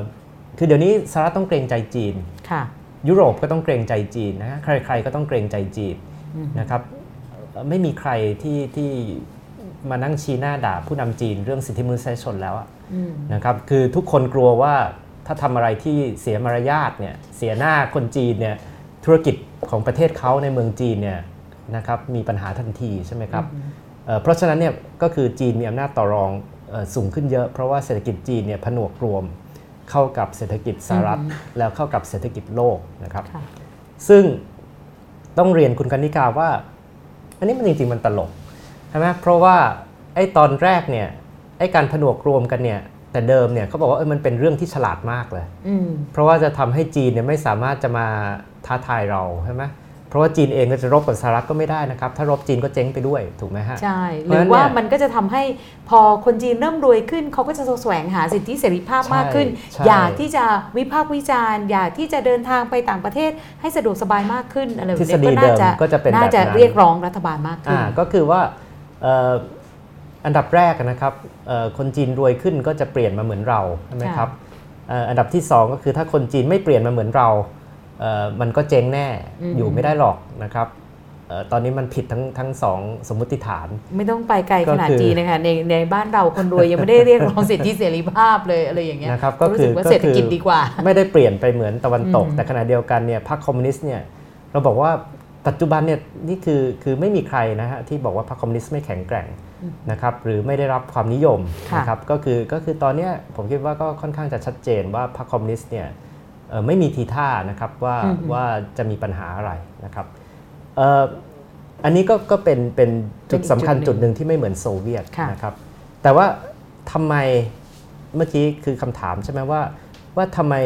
จีนนี่ไม่เปลี่ยนมาเหมือนเรา แล้วก็ค่ะทำไมจีนถึงไม่เจ๊งด้วยใช่นะครับมันก็มาถึงข้อที่2นะครับซึ่งเอ่ออันนี้ผมใช้คำที่จอร์จโซรอสเนี่ยเอ่อพูดนะครับ จอร์จโซรอสเนี่ยเป็นคนไทยไม่ชอบนะเอ่อแต่ว่าจอร์จโซรอสเนี่ยเป็นเอ่อคนที่ทำเอ่อ NGO ที่ชื่อ Open Foundation ใช่ไหมฮะใช่ให้ทุนค่ะเอ่อสนับสนุนเกี่ยวกับเรื่องประชาธิปไตยนะครับแล้วก็เป็นผู้สนับสนุนพรรคเดโมแครตซึ่งก็เป็นอีกขั้วหนึ่งที่แตกต่างจากทรัมป์นะครับแต่ว่าโซรอสเนี่ยบอกว่าจีนนะครับเอ่อเป็นประเทศแรกนะครับ ที่เอ่อเป็นระบบเผด็จการใช่ไหมฮะในความหมายว่าเป็นพรรคการเมืองเดียวเนี่ยอือฮึนะครับที่ไฮเทคอืมนะครับก็คือสมัยโซเวียตเนี่ยเป็นพรรคคอมมิวนิสต์แต่ว่าพรรคคอมมิวนิสต์โซเวียตเนี่ยนะครับยังกระดาษอยู่ใช่ไหมครับยังใช้กระดาษจดค่ะจดจดกันอยู่เนี่ยนะครับเอ่อเขาบอกว่าที่ล่มก็เพราะว่าข้อมูลพี่แกไม่มีเลยนะฮะเอ่อพี่แกไม่รู้เลยว่าว่าข้างล่างนี่เกิดอะไรขึ้นใช่ไหมครับแล้วก็สมัยก่อนเนี่ยเราก็บอกว่า อะไรฮะ มันต้องมีประชาธิปไตย เพราะว่าถ้าไม่มีเลือกตั้งนี่เราจะรู้ได้ยังไง ว่าคนข้างล่างต้องการอะไรคิดยังไงนะครับเอ่อแล้วแต่จีนเนี่ยนะครับเราบอกว่าผมคิดว่าปัจจัยหนึ่งนะฮะที่จีนเขามีความมั่นใจมากขึ้น ทั้งในระบบการเมืองในระบบเศรษฐกิจของเขาเนี่ยก็คือเรื่องเทคโนโลยีใหม่อืมๆนะครับไม่ว่าจะเป็นเอ่อ AI เอ่อก็คือปัญญาประดิษฐ์นะครับเอ่อไม่ว่าจะเป็นเอ่อ Big Data ค่ะ ใช่ไหมครับ ข้อมูลขนาดใหญ่ที่ทำให้เขารู้หมดนะฮะอืมเอ่อตอนนี้เมืองไหนคนไม่จับจ่ายใช้สอยตรงนี้ปัญหาหนี้ตรงไหนกำลังจะระเบิดนะครับ ตอนนี้ PM 2.5 ตรงไหนมันมันแย่มากหรือรู้กระทั่งแหล่ง PM 2.5 คืออะไรอะอ่าในขณะที่กรุงเทพเนี่ยเราไปเจอกัน2อสวันเนี้ยเราไม่รู้นะแหล่ง PM 2.5เป็นครับที่ไหน ครับ แล้วก็รวมทั้งคนบ่นอะไรอืมใช่ไหมคือคืออย่างเช่นนะ คุณกนิการเราถามว่าใครที่รู้จักคนไทยดีที่สุดจริง ๆ ก็คือคือใคร Google Google Facebook ค่ะ Facebook รู้นี่คนไทยตอนนี้บ่นเรื่อง PM 2.5 กันมากใช่ไหมครับ ในจีนพวกนี้มันก็โซเชียลมีเดียของจีนอืมนะครับอ่อเขาก็จะมีแพลตฟอร์มของเขาหน้าตาของเขาแบบนี้ใช่ไหมคะใช่ครับ ซึ่งซึ่งรัฐบาลเขาก็จะมีข้อมูลพวกเนี้ยว่าตอนนี้คนกำลังไม่พอใจอะไรนะครับคือก่อนหน้านี้เขาก็รู้คนไม่พอใจอือฮึ3เรื่องหลัก corruption ค่ะเอ่อสิ่งแวดล้อม แล้วก็กลัวว่าจะมีวิกฤตการเงิน แล้วแล้วถ้าคุณกนิการไปดูก็คือสุนทรพจน์ของรัฐบาลก็จะออกมาตอบโจทย์ตอบโจทย์ทุกโจทย์3เรื่องนี้นะครับอืมเอ่อเพราะฉะนั้นเนี่ยมันมันมีเทคโนโลยีเนี่ยช่วยเยอะนะครับรวมทั้งควบคุมสังคมใช่ไหมในความหมายที่ตอนนี้ฝรั่งพูดถึงไอ้ระบบเอ่อคะแนนจิตพิสัยสังคมอืม social credit scoreถ้าคุณกนิการดูหนังดูหนังฝรั่งเนี่ยมันจะมีใช่ไหมครับเอ่อโลกที่ทุกคนมีคะแนนอ่าเอ่อดิจิตอลใช่ไหมครับ เพื่อนดิฉันเพิ่งกลับจากเมืองจีนค่ะเขาบอกว่าที่สี่แยกแบบของมหานครแห่งหนึ่งนะคะครับคือจะมีจอใหญ่ ๆ เลย บางทีมันก็จะขึ้นมาเป็นโฆษณาแหละ แต่ไอจอเนี้ยแล้วก็อีกหลาย ๆ กล้องหลาย ๆ เนี่ยคอยจับภาพคนที่ทำผิดกฎจราจร ฉะนั้นเขาบอกไม่มีคนแทบไม่มีคนทำผิดกฎจราจรเลย เพราะนั่นมันจะไปหักจิตพิสัยสังคมอย่างที่อาจารย์บอก ครับก็เขาก็เล่าว่าว่าทำผิดกฎจราจรนี่มันก็ ขึ้นมาเลยในอืมในเมสเซจในมือถือในมือถือนะครับว่าคุณค่าปรับเท่าไหร่คุณอะไรนะครับ แต่ว่าต้องเรียนเรียนคุณกนิการแล้วก็เรียนท่านผู้ฟังว่าระบบโซเชียลเครดิตเนี่ยเอ่อมันกำลังพัฒนาอยู่ คือมันยังไม่ได้ออกมาสมบูรณ์นะนะครับ แต่ว่าฝรั่งอะเขาคิดว่ามันไปในทิศทางนั้นนะครับ เพราะฉะนั้นเนี่ยมันก็คือคือจริงๆโซรอสจะบอกอะไรโซรอสจะบอกว่าพรรคคอมมิวนิสต์ไม่ไปไหนหรอกใช่ไหมครับเอ่อ พรรคคอมมิวนิสต์แข็งแกร่งจะล้วแกร่งขึ้นด้วยเออแล้วก็รัฐบาลจีนก็สามารถบริหารจัดการสังคมได้นะครับเอ่อ MIT Technology Review เนี่ยนะครับอืมก็มีบทความใช่ไหมฮะซึ่งซึ่งน่าสนใจมากนะครับเอ่อพูดว่า who wants democracy if you have data ก็เล่าเรื่องวิธีการอืมนะครับในการจัดการเอ่อสังคมเนี่ยเอ่อของรัฐบาลจีนนะครับ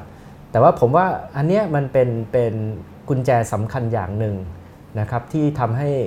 รัฐบาลจีนในวัยที่ 70 ปีวันนี้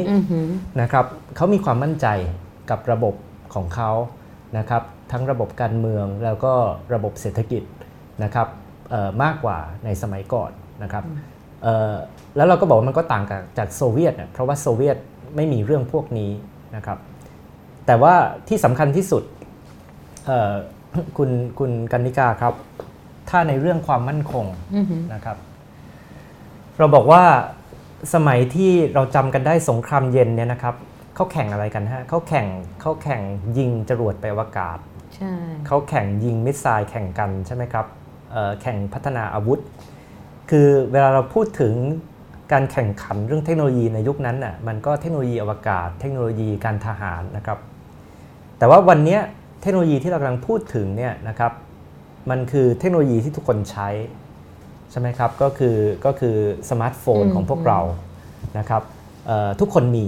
ใช่ไหมครับ เราบอกว่าต่อไปเนี่ยถ้ามันเข้าสู่ยุค IoT Internet of Things ค่ะก็คือเอ่อไม่ใช่แค่สมาร์ทโฟนนะครับ แต่ว่าทีวีตู้เย็นอือหือเอ่อเครื่องซักผ้าลำโพง มันจะสามารถที่จะเชื่อมต่ออินเทอร์เน็ตใช่มันจะสามารถที่จะพูดคุยกับพวกเราได้นะครับเอ่อ ผมกลับบ้านไปเปิดตู้เย็นถามว่ามีนมเหลือไหมใช่ไหมเอ่อตู้เย็ยังนไม่ตอต้บองผถึมงบ้าได้นค่ะยังไม่ต้องถึงบ้านเลยค่ะนะครับมันจะมาบอกอาจารย์ตั้งแต่ก่อนอาจารย์ถึงบ้านแล้ว ว่าอาจารย์ควรว่าแวะซูเปอร์มาร์เก็ตก่อนไม่ต้องแวะผมอ๋อกดปุ๊บกดปุ๊บมันจะไปรอส่งหน้าบ้านใช่ครับใช่ไหมฮะคือคือมันกำลังจะเป็นโลกโลกแบบนี้นะครับค่ะแล้วโลกแบบนี้เนี่ยมันก็ต้องอาศัยสัญญาณ 5G ใช่ปะเพราะว่าเขาบอกว่ามันจะจุ ได้มากกว่า 4G มันจะเร็วเร็วกว่ากว่า 4G นะครับ แต่ว่าทั้งหมดทั้งปวงเนี่ยทั้งทั้งสัญญาณ 5G ทั้งสมาร์ทโฟนของพวกเรา ทั้งเครื่องใช้ไม้สอยต่างๆ ที่เราบอกว่ามันเชื่อมต่อกับอินเทอร์เน็ต มันจะคุยกับเราได้เนี่ยอืมถ้าเกิดว่าเรามองนะครับในความหมายกว้างที่สุดก็คือพวกเนี้มันเป็นอะไรฮะเป็นแพลตฟอร์มอย่างหนึ่งอะนะครับแล้วเราก็พูดกันมาเสมอแหละว่าใครที่เป็นเจ้าของแพลตฟอร์มเอ่อ คนนั้นอาจจะเป็นมหาอำนาจทางเศรษฐกิจทางการเมืองทางเทคโนโลยีนะครับก็คือมันมีมิติเรื่องความมั่นคงสูงมากสำหรับอืมสหรัฐนะครับค่ะก็คือก็คือที่สหรัฐออกมาถามว่าถ้าใช้ 5G ของ Huawei เนี่ยอืมเอ่อเขาจะไว้ใจได้อย่างไร ใช่ไหมครับ ว่ามันไม่มีการติดตั้ง backdoor ว่าถ้าเกิดว่าทะเลาะกันขึ้นมาอืมจะไม่ไปปิดสัญญาณอินเทอร์เน็ต ไม่ปิดไฟฟ้าที่สหรัฐได้ใช่ไหมครับ หรือแม้แต่เครื่องที่ผลิตในจีน แล้วอยู่ๆเขาพบว่ามันมีชิ้นหนึ่งที่แบบอะไรอย่างนั้นนอกใช่ไหมเหนือครับจากไอ้ที่เขาออกแบบไว้อะไรอย่างอ่าเงี้ยนะคะว่าหมายถึงว่าความปลอดภัยของข้อมูลใช่ของของข้อมูลของแต่ละคนใช่ไหมครับมันมันมีมิติพวกนี้อยู่นะครับ ซึ่งเราบอกว่ามันไม่เคยมีในตอนการแข่งขันระหว่าง สหรัฐกับสหภาพโซเวียตค่ะหรือกับสหรัฐกับญี่ปุ่นนะครับก็คือเทคโนโลยีนี้ก็เป็นเป็นอีกตัวหนึ่งที่มันกลายเป็นเรื่องความมั่นคงขึ้นมานะครับ แต่มันน่าสนใจตรงที่ว่าเมื่อสักเอาสิบกว่าปีหน่อยๆเนี่ยพี่เคยอ่านรายงานเออดิฉันเคยอ่านรายงานที่คือสหรัฐเนี่ยเขาจะมักมีการทำคล้ายๆซิมูเลชันหรือว่าเป็นการทดสอบอะ ว่าถ้าสมมุติว่าเขาสู้กับคู่ต่อสู้เนี่ยครับครับจะแพ้จะชนะยังไงอะไรอย่างเงี้ยนะคะ สมัยก่อนเนี่ยคือช่วงนั้นน่ะเขาก็คงเริ่มเห็นจีนครับโตครับขึ้นเรื่อยๆนะคะตั้งแต่ปี 2004 ที่จีนเข้าองค์การการค้าโลก จีนเริ่มถือพันธบัตรสหรัฐมากขึ้นเป็นเจ้าหนี้สหรัฐมากที่สุดเนี่ยปรากฏว่าเขาก็ชักชวนผู้คนเนี่ยมาแบบระดับ ชั้นหัวกะทิมาครับแต่เขาจะเน้นเรื่องที่ว่าจีนเนี่ยน่าจะใช้อำนาจทางเศรษฐกิจ เช่นไอ้การถือพันธบัตรหรืออะไรแบบเนี้ยในการเป็นสงครามกับสหรัฐครับแต่ว่าเรื่องของเทคโนโลยีเนี่ยประเภทเนี่ย 5G ครับครับหรือถือ call data แบบเนี้ยถูกให้ความสำคัญน้อยมาก เป็นอย่างนั้นหรือเปล่าคะ เพราะว่าอาจารย์ก็ดูครับความสัมพันธ์ของสองประเทศ สิ้นเดือนนี้จะมีเอ่อ ตุลานี้ใช่ไหมคะ จะมีหนังสือออกด้วยอ๋อครับอาจารย์พูดถึงครับเรื่องนี้ด้วยหรือเปล่าคะ ครับ คือต้องต้องเรียนว่าเอ่อที่คุณกนิการพูดนี่ถูกต้องเลยนะครับอืมก็คือว่าอะไรครับ มันเป็นเรื่องใหม่มากใช่ไหมฮะแล้วมันเร็วมากด้วยแล้วมันนะเร็วมากนะครับเอ่อก็คือก็คือก่อนหน้านี้เนี่ยเราคุยกันเราคุยกันแต่เดิมเขาก็คุยว่าจีนอาจจะใช้เครื่องมือทางเศรษฐกิจ ใช่ใช้เพราะว่าคองมือทงจีเศรนษฐกิจเชื่อมโยงทางเศรษฐกิจกับสหรัฐใช่ไหม ถัดมาก็อาจจะคุยกันว่าจีนเนี่ยอาจจะใช้เอ่อเอ่อเรื่องทหารการพัฒนาขีปนาวุธยิงไปถึงสหรัฐได้แล้วอะไรอย่างนี้ หรือไม่ะคบงั้นสู้กันในอวกาศอ่าก็ยังเคยเห็นเปเปอร์แบบนั้นครับนะครัคะบแต่เราไม่เคยเห็นเนี่ยไอ้ paper แบบที่เป็นเทคโนโลยีครับครับ แต่ว่าเราบอกว่าเรื่องเทคโนโลยีเป็นเรื่องใหม่ และจริงๆนี่มันตลกกว่านี้อีกคุณกนิกา ตลกเพราะว่าจริง ๆ แล้วเนี่ยเอ่อ มันเริ่มมาต้นเริ่มต้นได้ยังไงนะครับ มันมีจุดเริ่มต้นอือหือนะครับ ผมยังจำได้เลยผมชอบเล่าว่าเดือนมีนาคมปี 2000อือหือนะครับเออตอนนั้นเนี่ยเป็นช่วงรัฐมนตรีบิลคลินตันนะครับ แล้วก็ตอนนั้นก็อะไรฮะ NGO ในสหรัฐก็ถามคำถามทุกวันนะว่า เฮ้ยคลินตันนี่ไปยอมให้จีนเข้า WTO ได้ไงนะค่ะเข้าประมาณปี 2000 2001เอ่อคลินตันไปยอมคบค้ากับจีนได้อย่างไรค่ะใช่ไหมครับอ่าเอ่อในเมื่อจีนเป็นคอมมิวนิสต์จีนอะไรก็ตามเนี่ยนะครับเอ่อคลินตันเนี่ยพูดสุนทรพจน์ที่สำคัญมากเลย เดือนมีนาคม 2000 นะครับเอ่อคลินตันบอกว่าคิดอะไรมากนะครับเพราะว่าเมื่อไหร่ก็ตามเนี่ยที่มีสิ่งที่เรียกว่าอินเทอร์เน็ตอือหือนะครับแล้วก็สิ่งนี้ เข้าไปในเมืองจีน พรรคคอมมิวนิสต์เนี่ยนับนับวันถอยหลังได้เลยนะครับก็คือบอกว่าอยู่ไม่ได้หรอก เพราะว่าอินเทอร์เน็ตนี่มันเป็นโลกเสรีนะครับแล้วก็คลินตันบอกว่าอ๋อพรรคคอมมิวนิสต์คิดจะควบคุมอินเทอร์เน็ตเหรอเออขอให้โชคดีนะ เพราะว่าคลินตันนี่เปรียบเทียบว่าอะไรครับ เหมือนกับเอาตะปูปักเยลลี่อือหือนะครับ ก็คือคลินตันบอกว่ามันมันปักไม่ได้ใช่ไหมฮะมันยังไงเยลลี่มันก็หล่นลงมานะครับ คลินตันไม่เคยไปเดินกับแพงเมืองจีนเหรอคะเขาเลยไม่รู้จัก Great Firewall เออตอนนั้นเนี่ยไม่มีใครคิดว่าจีนจะทำได้ แต่ว่าวันนี้นี่คนเขาบอกว่าพรรคคอมมิวนิสต์นี่คือใครพรรคคอมมิวนิสต์คือคนที่ปักเอาตะปูปักเยลลี่อยู่อือหือใช่ไหมก็คือความหมายก็คือพรรคคอมมิวนิสต์เนี่ยประสบความสำเร็จนะครับในการควบคุมอินเทอร์เน็ต ในความหมายว่าไม่ได้ไม่ได้ห้ามไม่ให้มีอินเทอร์เน็ตแบบเกาหลีเหนือ ไม่ได้ห้ามคนแสดงความเห็นอินเทอร์เน็ตอินเทอร์เน็ตในเมืองจีนนี่เป็นอินเทอร์เน็ตที่คึกคักมาก คุณกันนิกาแต่มีอินเทอร์เน็ตอีกแบบหนึ่งไม่แต่ว่าหมายถึงว่าใช่เขาใช่ควบคุมได้ว่าว่าเขาไม่ต้องการคือคือคือคุณจะไปแสดงความเห็นที่ผิดกฎหมายใช่ไหมครับใช่ค่ะอย่างเช่นบอกว่าจะล้มพรรคคอมมิวนิสต์อย่างเงี้ยไม่ได้ใช่ไหมอือฮึคุณจะไปเอาข่าวต่างประเทศที่บอกว่ามาช่วยกันล้มพรรคคอมมิวนิสต์อย่างเงี้ยใส่เข้าไปอย่างเงี้ยไม่ได้ค่ะคือเขาสามารถควบคุมได้ในระดับหนึ่ง แต่ขณะเดียวกันมันก็เป็นโลกที่ที่เสรีระดับหนึ่งเหมือนกัน เพราะฉะนั้นในจีนเนี่ยมันมีความยอกย้อนอยู่เหมือนกัน คือมันไม่ใช่อะไรสุดขั้วอย่างที่เราเรามักจะเข้าใจถูกไหมค่ะครับเอ่อเพราะฉะนั้นเนี่ยเอ้คนจีนเขาก็บอกว่าเขาก็มีเสรีภาพนี่เขาจะด่ารัฐบาลเขาก็ใช่เขาก็ด่าได้นะคือกลินตันใช่ไหมครันึบกภาพไม่ออกหรอกว่าแต่ว่าซีซั่นสุดท้ายของเกมเอ่ออ่าเอพิโซดสุดท้ายของ Game of Thrones จานรู้ไหมคะครับที่ในจีนเนี่ยครับดูไม่ได้คบ เพราะว่าคบตอนนั้นทะเลาะกันเรื่องสงครามการค้า แล้วเอ่อเอ่อเข้าใจว่าเป็นเทนเซนก็เลยบอกว่าก็เลยบอกว่าอ๋อเรามีมีปัญหานิดหน่อย แต่ต่ออาทิตย์ต่อมาเนี่ยครับเปิดให้ดูนะรับคะครับเปิดให้ดูใช่คือคือเขาควบคุมแต่ว่าก็คือนะฮะเพื่อเพื่อแต่ว่าแกล้งแต่คว่านนั้นผมน่ะเนี่ยยกอืมเรื่องนี้เอ่ออมขึ้นมาเพื่อจะบอกอะไรคุณกันนิกาแล้วก็ท่านผู้ฟังนะครับ ก็คือเพื่อจะบอกว่าตั้งแต่เริ่มต้นเนี่ยจีนมองว่าอินเทอร์เน็ตก็คือแพลตฟอร์ม อินเทอร์เน็ตเนี่ยก็คือเรื่องความมั่นคงของรัฐบาลจีนของพรรคคอมมิวนิสต์จีน ทีนี้วันนี้นะครับเราบอกบอกว่าฝรั่งเนี่ยนักวิเคราะห์บางคนเขาก็พูดติดตลกอืมเขาบอกว่าแหมเราตอนนี้เราผิดหวังกันมากเลยว่าจีนนี่ไม่เหมือนเรานะครับ แต่ตอนนี้กลายเป็นเราเนี่ยเริ่มเหมือนจีนแล้วสหรัฐเริ่มเหมือนจีนก็คืออะไรก็คือสหรัฐเริ่มระแวงเหมือนกัน ว่าไอ้อินเทอร์เน็ตนะครับไอ้แพลตฟอร์ม 5G ไอ้สมาร์ทโฟนต่างๆเนี่ยมันเป็นเรื่องความมั่นคงอือหือถูกไหมก็คือตอนที่จีนกังวลเนี่ยคือจีนกังวลว่าอะไรฮะสหรัฐจะเอาข้อมูลข่าวสารที่ทำลายพรรคคอมมิวนิสต์มาใส่ค่ะเอ่อสหรัฐจะมาทำอะไรต่อมีอะไรใช่ไหมครับเอ่อสามารถที่จะทำ spy ทำอะไรเอ้ยจีนก็ paranoid ค่ะวันนี้คนที่ paranoid คือคือสหรัฐถูกไหมก็คืออมสหรัฐบอกบอกว่าไว้ใจได้ไง 5G ของ Huawei ใช่ไหมครับไว้ใจได้ยังไงสมาร์ทโฟนที่มีเอ่อส่วนประกอบนะครับเอ่อ จากจีนนะครับเอ่อไว้ใจได้ยังไงแพลตฟอร์มอินเทอร์เน็ตของจีนใช่ไหมครับเอ่อแต่ว่าที่ที่เล่าตั้งแต่เรื่องคลินตันเนี่ยก็คืออยากจะชี้ให้เห็นว่าจริง ๆ แล้วเนี่ยเรื่องอย่างเงี้ยมันมีมิติเรื่องความมั่นคงเอ่อทั้งในมุมของจีน แล้วก็ทั้งในมุมของสหรัฐ คือมันเลยเป็นเหตุผลที่จีนเนี่ยควบคุมอินเทอร์เน็ต ที่จีนพัฒนาบริษัทเทคในทางอือฮึเทคโนโลยีของตัวเองค่ะ ใช่ไหมครับ ไม่ว่าจะเป็น Huawei Alibaba นะครับโซเชียลมีเดียของตัวเองอือฮึนะครับเหล่านี้เพราะว่าจีนเองก็มองว่าว่ามันเป็นเรื่องความมั่นคงตั้งแต่เริ่มต้นนะครับค่ะก็สมควรแล้วนะคะที่ที่ชาติตะวันตกมหาอำนาจอย่างสหรัฐอเมริกาจะมองจีนเนี่ยด้วยความที่แบบไม่ไว้วางใจมาก ๆ ในหนังสือเล่มใหม่ของอาจารย์เนี่ยจีนอเมริกาใช่ไหมคะ ครับอาจารย์เน้นจุดไหนอะคะในความสัมพันธ์ของสองชาตินี้ คือจีนอเมริกาเนี่ยนะครับเอ่อเราบอกที่ว่าอยู่มันเนี่ยมีนะคะเอ่อเขียนคำโปรยรองนะครับเอ่อจากสงครามการค้า สู่สงครามเทคโนโลยีเทคโนโลยีนะครับเอ่อถึงสงครามเย็น 2.0 นะครับคือผมคิดว่าเรื่องที่สำคัญมากเลยนะครับเอ่อสำหรับพวกเราทุกคนเนี่ยนะครับเพราะว่าเราพูดกันมากเหลือเกินนะคุณกันนิกา disruption นะฮะอืมคือโอ้ยมันเป็นยุค disruption มันเป็นยุคของปั่นป่วนความปั่นป่วน เป็นยุคของการเปลี่ยนแปลงค่ะแต่ว่าเวลาเราคุยกันเนี่ยเราพูดถึงเทคโนโลยีถูกไหมครับ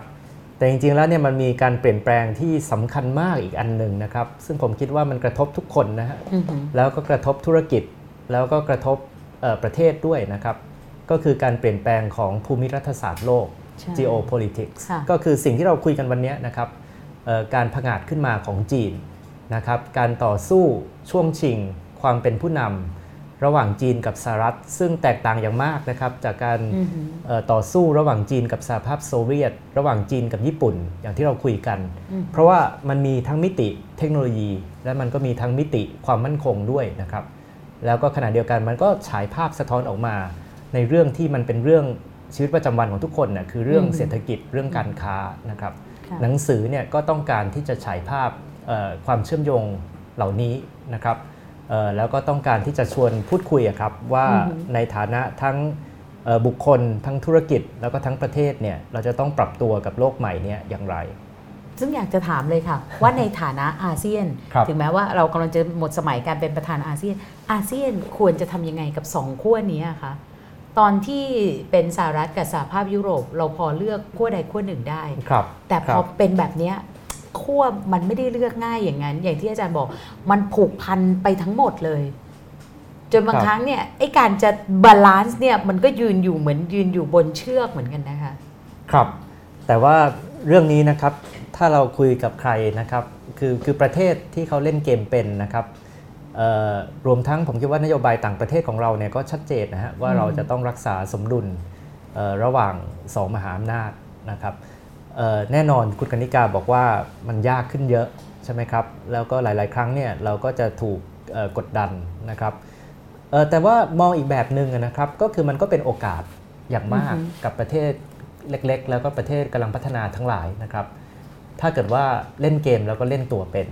ถูกไหมครับ เพราะว่าเราก็สามารถจะเล่นเกมเอ่อต่อรองได้ทั้งสองฝ่ายนะครับ สมมุติว่าเรานึกถึงว่าเราเป็นหญิงสาวนะครับที่มี ทั้งสองหนุ่มใช่ไหมครับอยากจะมาจีบนะครับอือฮึอยากจะมาเอ่อคบหาด้วยนะครับเอ่อการเล่นตัวนะครับอย่างมีกลยุทธ์อย่างเข้าใจเอ่อการเปลี่ยนแปลงของโลกเนี่ยนะครับเอ่อผมว่าก็จะสำคัญมากนะครับเอ่อที่เราเห็นที่ผ่านมานะครับเอ่อทั้งสิงคโปร์ทั้งมาเลเซียอือฮึทั้งออสเตรเลียเนี่ยเราก็จะเห็นลักษณะของการเล่นเอ่อเกมต่อรอง นะครับระหว่างสองมหาอำนาจ ขณะเดียวกันก็พยายามที่จะรักษาจุดสมดุลอือหือเอ่อระหว่างสองมหาอำนาจนี้นะครับ ส่วนที่คุณกนิกาพูดถึงอาเซียนนะนะครับค่ะเอ่อคือคือตอนนี้อาเซียนก็มีสิ่งที่เรียกว่าอาเซียน Outlook on Indo-Pacific นะครับก็คืออาเซียนเองเนี่ยก็อินโดแปซิฟิกนี่เป็นคำของสหรัฐคำของสหรัฐนะครับใช่ที่ต้องการจะบอกว่าสหรัฐเองก็อยากจะมีบทบาท มีส่วนในเนี้ยอ่ามีส่วนในอืมนี้นะครับค่ะ เอ่อเพราะฉะนั้นเนี่ยก็ก็ชัดเจนว่าอาเซียนก็ต้องการเอาสหรัฐเนี่ยมา balance กับจีน แล้วก็ก็แน่นอนว่าแล้วก็ต้องการเอาจีนมา balance กับสหรัฐด้วยนะครับอืมค่ะก็น่าสนใจมากเลยนะคะว่าในมุมของทั้งประเทศไทยแล้วก็อาเซียนเนี่ยเราจะเล่นเกมแล้วก็เล่นตัวเป็นหรือเปล่าครับนะคะอย่างคำของที่อาจารย์อาร์มใช้นะคะ เวลาหนึ่งชั่วโมงเนี่ยผ่านไปเร็วมากเลยยังเหลืออีกหลายคำถามที่ดิฉันเตรียมไว้ เรื่องฮ่องกงยังไม่ได้ถามเลยนะคะ แต่เดี๋ยวขอดูคำถามของ คุณผู้ชมทางบ้านก่อนว่ามีมากน้อยขนาดไหน เดี๋ยวตอนนี้มีสักกี่คำถามแล้วอะคะโอ้โหนะคะ เดี๋ยวหวังว่าในนั้นจะมีฮ่องกงอยู่ด้วย และจะได้ทยอยถามไปนะคะ ถ้าจะเปรียบเทียบกับพรรคคอมมิวนิสต์กับสถาบันทางการเมืองในไทย เราจะเปรียบเทียบพรรคคอมมิวนิสต์เป็นหรือมาเหมือนหรือคล้ายกับสถาบันใดของไทยคะอาจารย์ผมว่าที่เราเราคุยกันเนี่ยคงจะชัดเจนนะครับว่าจุดเด่นหนึ่งของพรรคคอมมิวนิสต์จีนเนี่ยก็คือมันไม่มีที่ไหนในโลก มันมันมันแล้วเทีผยบมคิดอาจว่าจะไม่ได้เทียบไม่ได้เลยนะครับเอ่อเพราะว่าพรรเราคพูดถึงราชการว่าได้มันไหมคือมันคือรัฐราชการขนาดใหญ่อืมนะครับ มันก็คือรัฐราชการขนาดใหญ่นี่เอง แล้วก็เอ่อคือคือมันไม่เหมือนกับอะไรฮะมันไม่เหมือนทฤษฎีการเมืองทั่วไปที่เราเข้าใจค่ะนะครับเอ่อเพราะว่าอย่างที่เราบอกนะครับเอ่อมันเองพรรคคอมมิวนิสต์เองก็ไม่ได้หยุดอืนิ่งอหืออือหือ มันมีพลวัตแล้วก็ปรับตัวอยู่ตลอดนะครับค่ะแล้วก็ผมว่าสิ่งที่จีนเนี่ยพยายามที่จะบอกโลกอะนะครับ ก็คืออันเนี้ยมันเหมาะกับจีน แต่ว่าหนึ่งที่เห็นชัดเจนจีนไม่ได้บอกว่ามันเป็นโมเดลให้ใครได้นะครับ แล้วก็อันที่สองเนี่ยผมว่าเอ่อประเด็นที่จีนอยากจะบอกก็คือว่าเอ่อคุณยอมรับว่ามันมีทางเลือกนะครับเอ่อในโลกอือฮึใช่ไหมก็คือจีนเนี่ยไม่ปฏิเสธไอ้ไอ้ลักษณะของความเป็นสากลนิยมอือฮึนะครับที่ตะวันตกเอ่อ พยายามที่จะเอ่อส่งเสริมนะครับค่ะถ้าสมมุติว่ามองว่าข้าราชการไทยเป็นพักพักหนึ่ง ที่แบบพักๆก็จะมีเอ่อรวมตัวกันรัฐประหารอะไรแบบเนี้ยเทียบกันได้ไหมคะอาจารย์ผกับมพรรว่าคคอมมิยาวนิกสต์มากยิ่งไม่นะคได้รับเลยยากเลยเหรอมากเลยครับ เพราะว่าเพราะว่าคือเอ่อถ้าเกิดว่าเรามองเนี่ยนะครับผมว่าการเข้าใจประวัติศาสตร์จีนเนี่ยเอ่อก็ช่วยได้มากนะครับก็คือ จีนเนี่ยเป็นรัฐราชการขนาดใหญ่มาตั้งแต่สมัยโบราณอือหือนะครับเอ่อแล้วเราบอกว่ามันเป็นรัฐที่ที่มีทั้งลักษณะของรัฐรวมศูนย์ แต่ก็มีลักษณะของการกระจายอำนาจที่สูงนะครับ เพราะฉะนั้นเนี่ยนะครับคุณกันนิกาอีกอันหนึ่งที่ตลกมากสำหรับพรรคคอมมิวนิสต์เนี่ย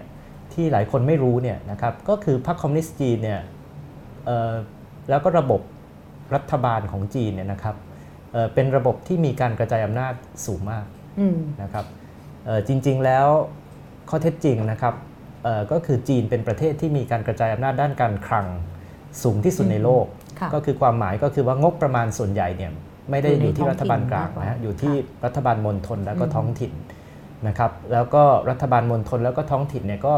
เอ่อสามารถที่จะ ขับเคลื่อนนโยบาย แข่งขันกันทางนโยบายอือหือเพราะฉะนั้นมันมีกลไกในการแข่งขันภายในค่ะพรรคคอมมิวนิสต์ด้วยนะครับเอ่อมันก็เลยเป็นเป็นองค์กรทางการเมืองที่ผมคิดว่ามีลักษณะที่พิเศษมากพอสมควรนะครับค่ะคำถามต่อไปนะคะ วันนี้เรามีคำถามเยอะนะคะจีนเป็นประเทศที่ผูกโยงกับประวัติศาสตร์ค่อนข้างมาก แต่การนำประวัติศาสตร์จีนมาเป็นกรอบใช้มองจีนมีข้อจำกัดอะไรบ้างไหมอะคะเอ่อ มีข้อจำกัดมากอะนะครับ เพราะว่าจีนเป็นประเทศที่ทั้งผูกพันกับประวัติศาสตร์ แต่ว่าที่เราคุยกันก็คือมีพลวัตสูงอือหือก็คือเขาเขาเปลี่ยนแล้วเขาก็ disrupt แล้วเขาก็ปรับตัวเองมาอย่าแทงนมากที่จะมาถูกยคนอื่นปรับมากกว่าครับใช่ไหมะใช่ครับ เพราะฉะนั้นเนี่ยหลายอย่างเอ่อคือคืออันที่หนึ่งมันอยู่ที่ความเข้าใจประวัติศาสตร์จีนของเราด้วยนะครับอือหือเอ่ออันที่สองเนี่ยมันอยู่ที่การตีความประวัติศาสตร์ และอันดับที่สามเนี่ยก็อยู่ที่การให้ความหมายกับประวัติศาสตร์อืมใช่ไหมก็คือจีนเนี่ยนะครับเอ่อเขามีทั้งลักษณะของการตีความและให้ความหมายใหม่เอ่อกับประวัติศาสตร์เอ่อของเขานะครับ เพราะฉะนั้นเนี่ยประวัติศาสตร์มันก็เป็นสิ่งที่มันอยู่ที่มันเปิดให้มีการเอ่อตีความนะครับ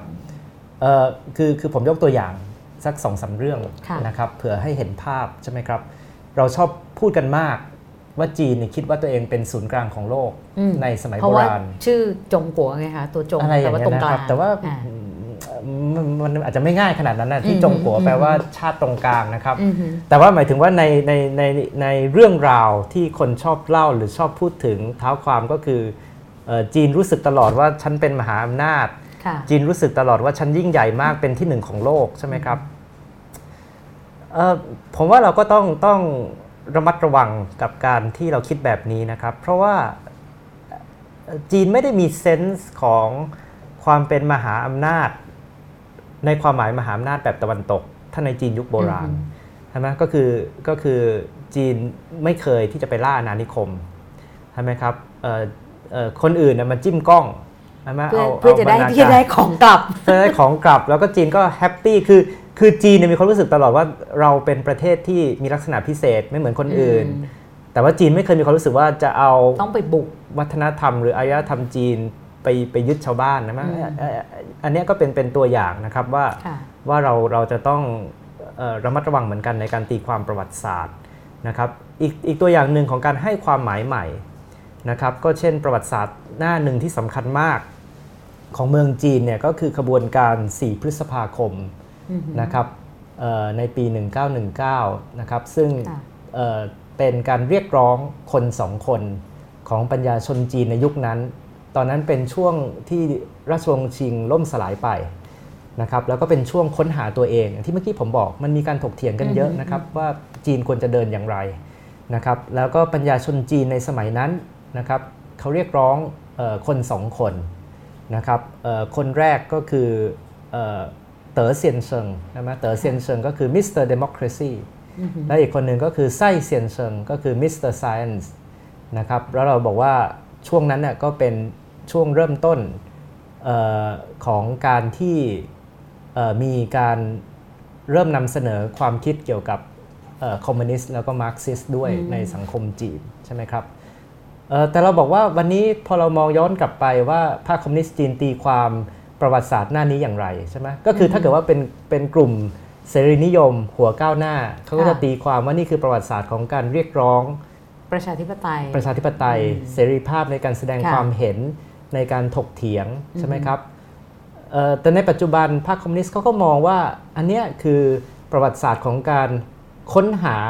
หนทางของการรื้อฟื้น ความเจริญรุ่งเรืองของประเทศ แล้วตอนนี้เขาค้นพบแล้วใช่ไหมเพราะฉะนั้นที่ที่เหลืออยู่ก็คือทำให้มันรุ่งเรืองใช่ไหมครับ แต่ว่าผมก็ก็คือจะเล่าว่าประวัติศาสตร์เนี่ยมันก็เปิดให้เราเราทั้งตีความแล้วก็ให้ความหมายใหม่กับมัน ต้องพูดถึงว่าเขาฉลาดมากเลยนะคะในการใช้ประวัติศาสตร์เนี่ยครับซึ่งคนอย่างที่อาจารย์บอกคนที่วิเคราะห์เขาเนี่ยต้องต้องรู้ทั้งไอ้เรื่องราวความเป็นมา แล้วก็รู้วิธีตีความของเขาในการให้ความหมายใหม่ ของเขาด้วย ครับคือหมายถึงประวัติศาสตร์มันก็เป็นอะไรที่ที่เปิดพอสมควรนะครับ มันไม่ใช่อะไรที่ที่เราบอกว่าเรามองประวัติศาสตร์ได้หน้าเดียวใช่ไหมครับใช่ค่ะครับค่ะทราบมาว่าจีนมีคนธรรมดา ดารานักแสดงเป็นสมาชิกคอปพรรคคอมมิวนิสต์อยู่ด้วย ตัวพรรคใช้เกณฑ์อะไรในการเลือกสมาชิกแล้วสมาชิกพรรคมีสิทธิ์อภิสิทธิ์ หรือสิทธิหน้าที่แตกต่างจากคนทั่วไปอย่างไรบ้าง มีเยอะไหมคะ ก็นิดนิดๆเมื่อเทียบกับ 8 ล้านคนที่เป็นสมาชิกพรไม่รคใช่อยู่แปดล้านนะแปดสิบล้าน 80 ล้านคนแปดสิบล้านคนค่ะคือเราบอกว่าก็เป็นพักที่ไม่ใช่ว่าเดินไปกรอกใบสมัครแล้วจะเข้าได้นะครับค่ะคุณต้องได้รับผ่านอนุมัเอ่ติอคือคืออันดับแรกมันก็ต้องฝึกฝนกันมาตั้งแต่เด็กอืมๆเอ่อเช่นเราเรียนลูกเสือ เขาก็อาจจะเรียนเรียนสมัชชาพรรคคอมมิวนิสต์ตอนเด็กอืมๆใช่ไหมครับเรียนไปค่ะถึงเรียนก็ไม่ได้หมายถึงว่าจะได้เป็นสมาชิกอืมนะครับแต่ว่าต้องมีประวัติการเรียนก่อนใช่ไหมแล้วก็เอ่อพอสุดท้ายอะนะครับเอ่อเราก็บอกว่ามันก็อาจจะต้องมีคนแนะนำเพราะฉะนั้นถ้าเกิดว่าเป็นลูกหลานของสมาชิกอือฮึพรรคเก่าก็อาจจะมีโอกาสนะครับหรือว่าคุณเนี่ยเป็นคนที่ฉายแววผู้นำสูงมากค่ะนะครับทั้งเป็นนักกิจกรรมทั้งเรียนดีทั้งเรียนเก่งนะครับเขาก็เห็นแววเขาก็ อาจจะยินดีที่จะรับคุณเป็นสมาชิกพรรคนะครับเอ่อต่อมาเนี่ยพรรคคอมมิวนิสต์เนี่ยอย่างที่เราบอกนะมันเปลี่ยนแปลง สมัยเหมาเจ๋อตงเนี่ยคนจะเป็นอืมสมาชิกพรรคได้เนี่ยก็คือต้องเป็นชนชั้นล่างอือหือนะคนชนชั้นบนนี่เขาก็จัดการหมดถูกไหมฮะอืค่ะอ่าแต่ว่าพอมาสมัยเจียงเจ๋อหมินนะครับอือฮึก็คือเอ่อผู้นำรุ่นที่ 3 นะครับค่ะเอ่อสิ่งสำคัญก็คือพรรคคอมมิวนิสต์เปิดรับนักธุรกิจและเข้ามาเป็นสมาชิกพรรคค่ะนะครับเอ่อ พรรคคอมมิวนิสต์บอกว่าเขาไม่ใช่ตัวแทนของชนชั้นล่างนะเขาเป็นตัวแทนของเออพลังการผลิต เป็นตัวแทนของเออความก้าวหน้า เป็นตัวแทนของเออประชาชนอะไรก็ตามเนี่ยนะครับเอ่อเพราะฉะนั้นเนี่ยมันก็มีพลวัตตอนนี้มันก็คือก็คือเราบอกว่าค่อนข้างหลากหลายนะครับคนที่อยู่ในพักทั้งดาราทั้งนักแสดงทั้งแจ็คหมาใช่ไหมครับเอ่อใช่ก็เป็นสมาชิกได้หมดนะครับอืมแต่ว่าแน่นอนว่าว่ามีกระบวนการนะฮะ แต่พูดถึงในระดับไม่การได้ปกครองก็ยังเป็นแบบสายอีลีทไหมคะเอ่อคือหมายถึงว่าเอ่อสุดท้ายอะครับก็คือก็คือพรรคคอมมิวนิสต์เนี่ยก็คือก็คือเป็นพรรคที่ปกครองประเทศถูกไหมฮะอือฮึเพราะฉะนั้นก็หมายความว่าเอ่อเขาก็จะมีผู้นำเจ็ดคนใช่ไหมครับค่ะเอ่อผู้นำเบอร์ที่หนึ่งก็เป็นอืมประธานาธิบดีอืมคนที่สองก็เป็นนายก คนที่สามก็เป็นประธานสภาอืมนะครับเอ่อ ก็คือเป็นพรรคที่คลุมระบบทางการอีกทีหนึ่งค่ะนะครับค่ะอ่าคำถามต่อไปนะคะ ในทางทฤษฎีเนี่ยจีนบอกว่าตนเองจะไม่ยุ่งเกี่ยวกับการเมืองภายในประเทศของใคร ไม่ต้องการให้ใครมายุ่งการเมืองภายในประเทศของตนเช่นกัน แต่ในทางปฏิบัติอาจารย์คิดว่าเป็นเช่นนั้นหรือเปล่า เพราะหลายครั้งจีนเข้าไปแทรกแซงการเมืองต่างประเทศ โดยอำนาจเงินนะคะหรือว่า sharp power แบบนี้เรียกว่าเป็นการแทรกแซงการเมืองภายในได้ด้วยหรือไม่ ครับคนคนดูวันโอวันวันออนวันก็จะเป็นอย่างนี้ยค่ะ จะมีคำถามอภิปรัชญาหรือไม่คำถาม เผื่ออาจารย์จะทำทีสิสให้ด้วยแนวทางทำทีสิสค่ะอ๋อครับครับเอ่อในในบทหนึ่งอะนะครับในหนังสือเอ่อจีนอเมริกาที่คุณกนิการเล่าว่ากำลังจะออกมาเนี่ยค่ะนะครับเอ่อเอ่อก็พูดถึงเอ่อเรื่องที่เอ่อกำลังเป็นประเด็นในออสเตรเลีย นะครับอืมก็คือในออสเตรเลียเนี่ยเอ่อมีการ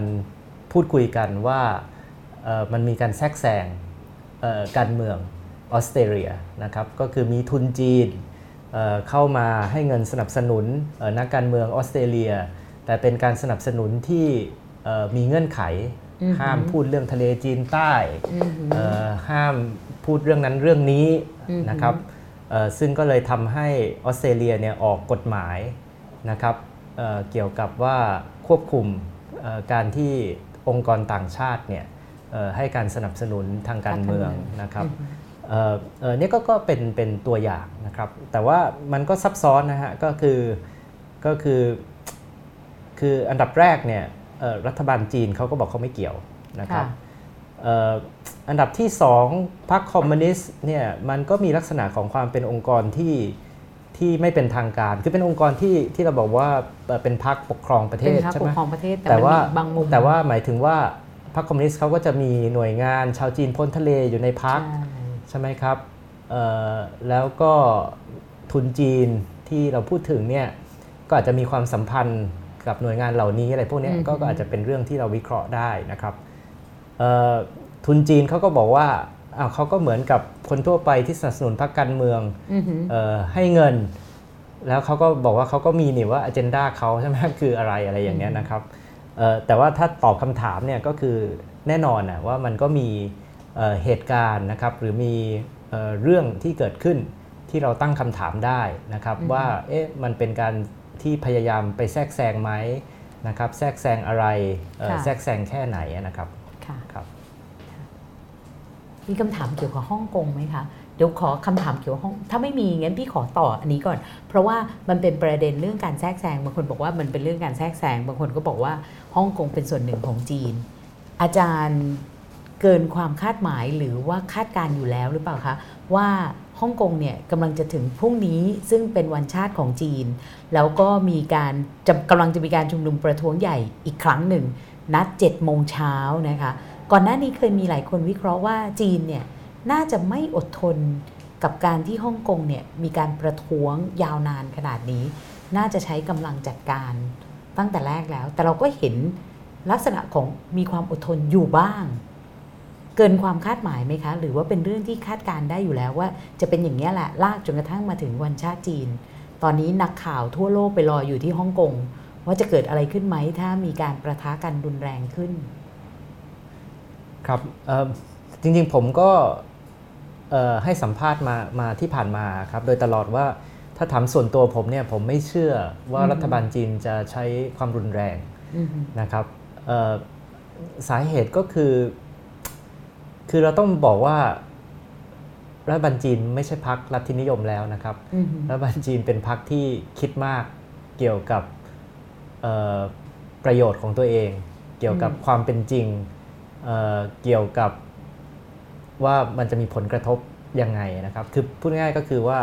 เขา pragmatic มากอือฮึปฏิบัตินิยมค่ะใช่ไหมก็คือที่เราบอกว่าเติ้งเสี่ยวผิงบอกให้มันจับหนูได้อืมนะครับ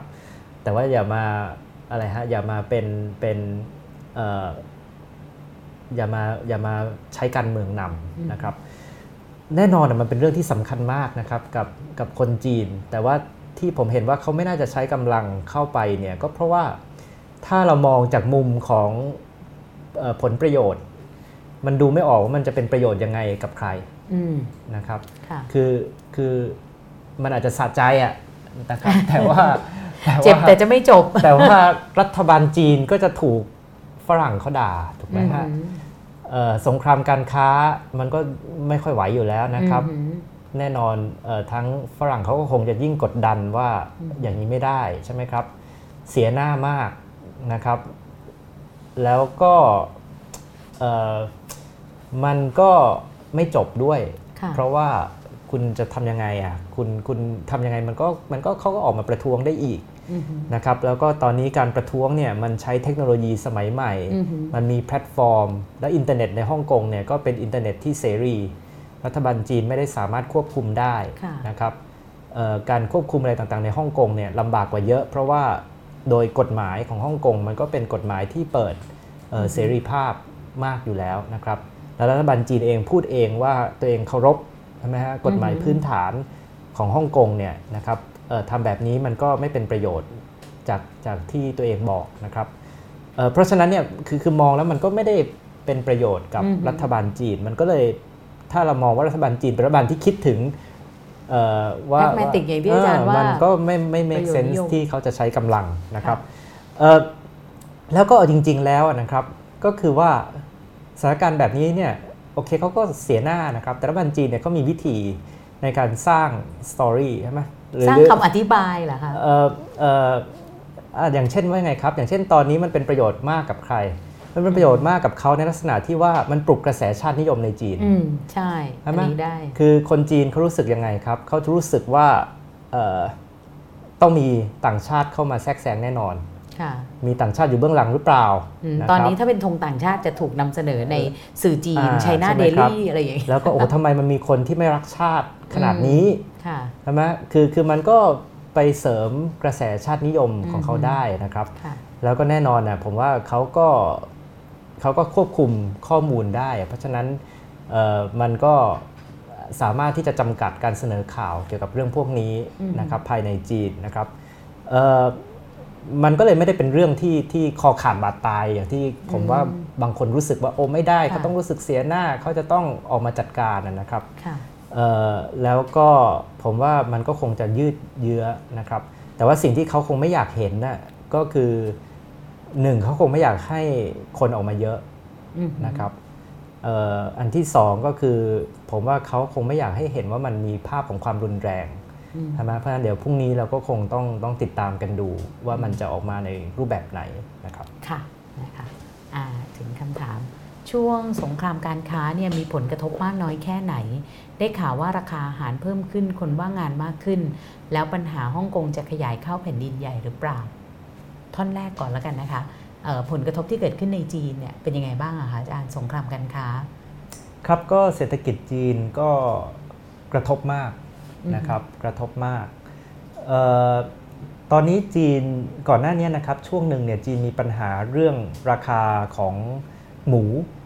หมูหมูราคาแพง เพราะว่ามันมีปัญหาเรื่องโรคระบาด มันมีปัญหาเรื่องโรคระบาดนะครับอาจจะไม่ได้เกี่ยวโดยตรงกับกับสงครามการค้านะครับค่ะ แต่ว่าบางคนนี่บอกว่าอันนี้เป็นเป็นเรื่องใหญ่เลย เพราะว่ามันเป็นอือฮึสินค้าผู้บริโภคนะครับค่ะแล้ววิธีการของรัฐบาลจีนก็คือก็เร่งเร่งผลิตหมูเต็มที่อะนะครับ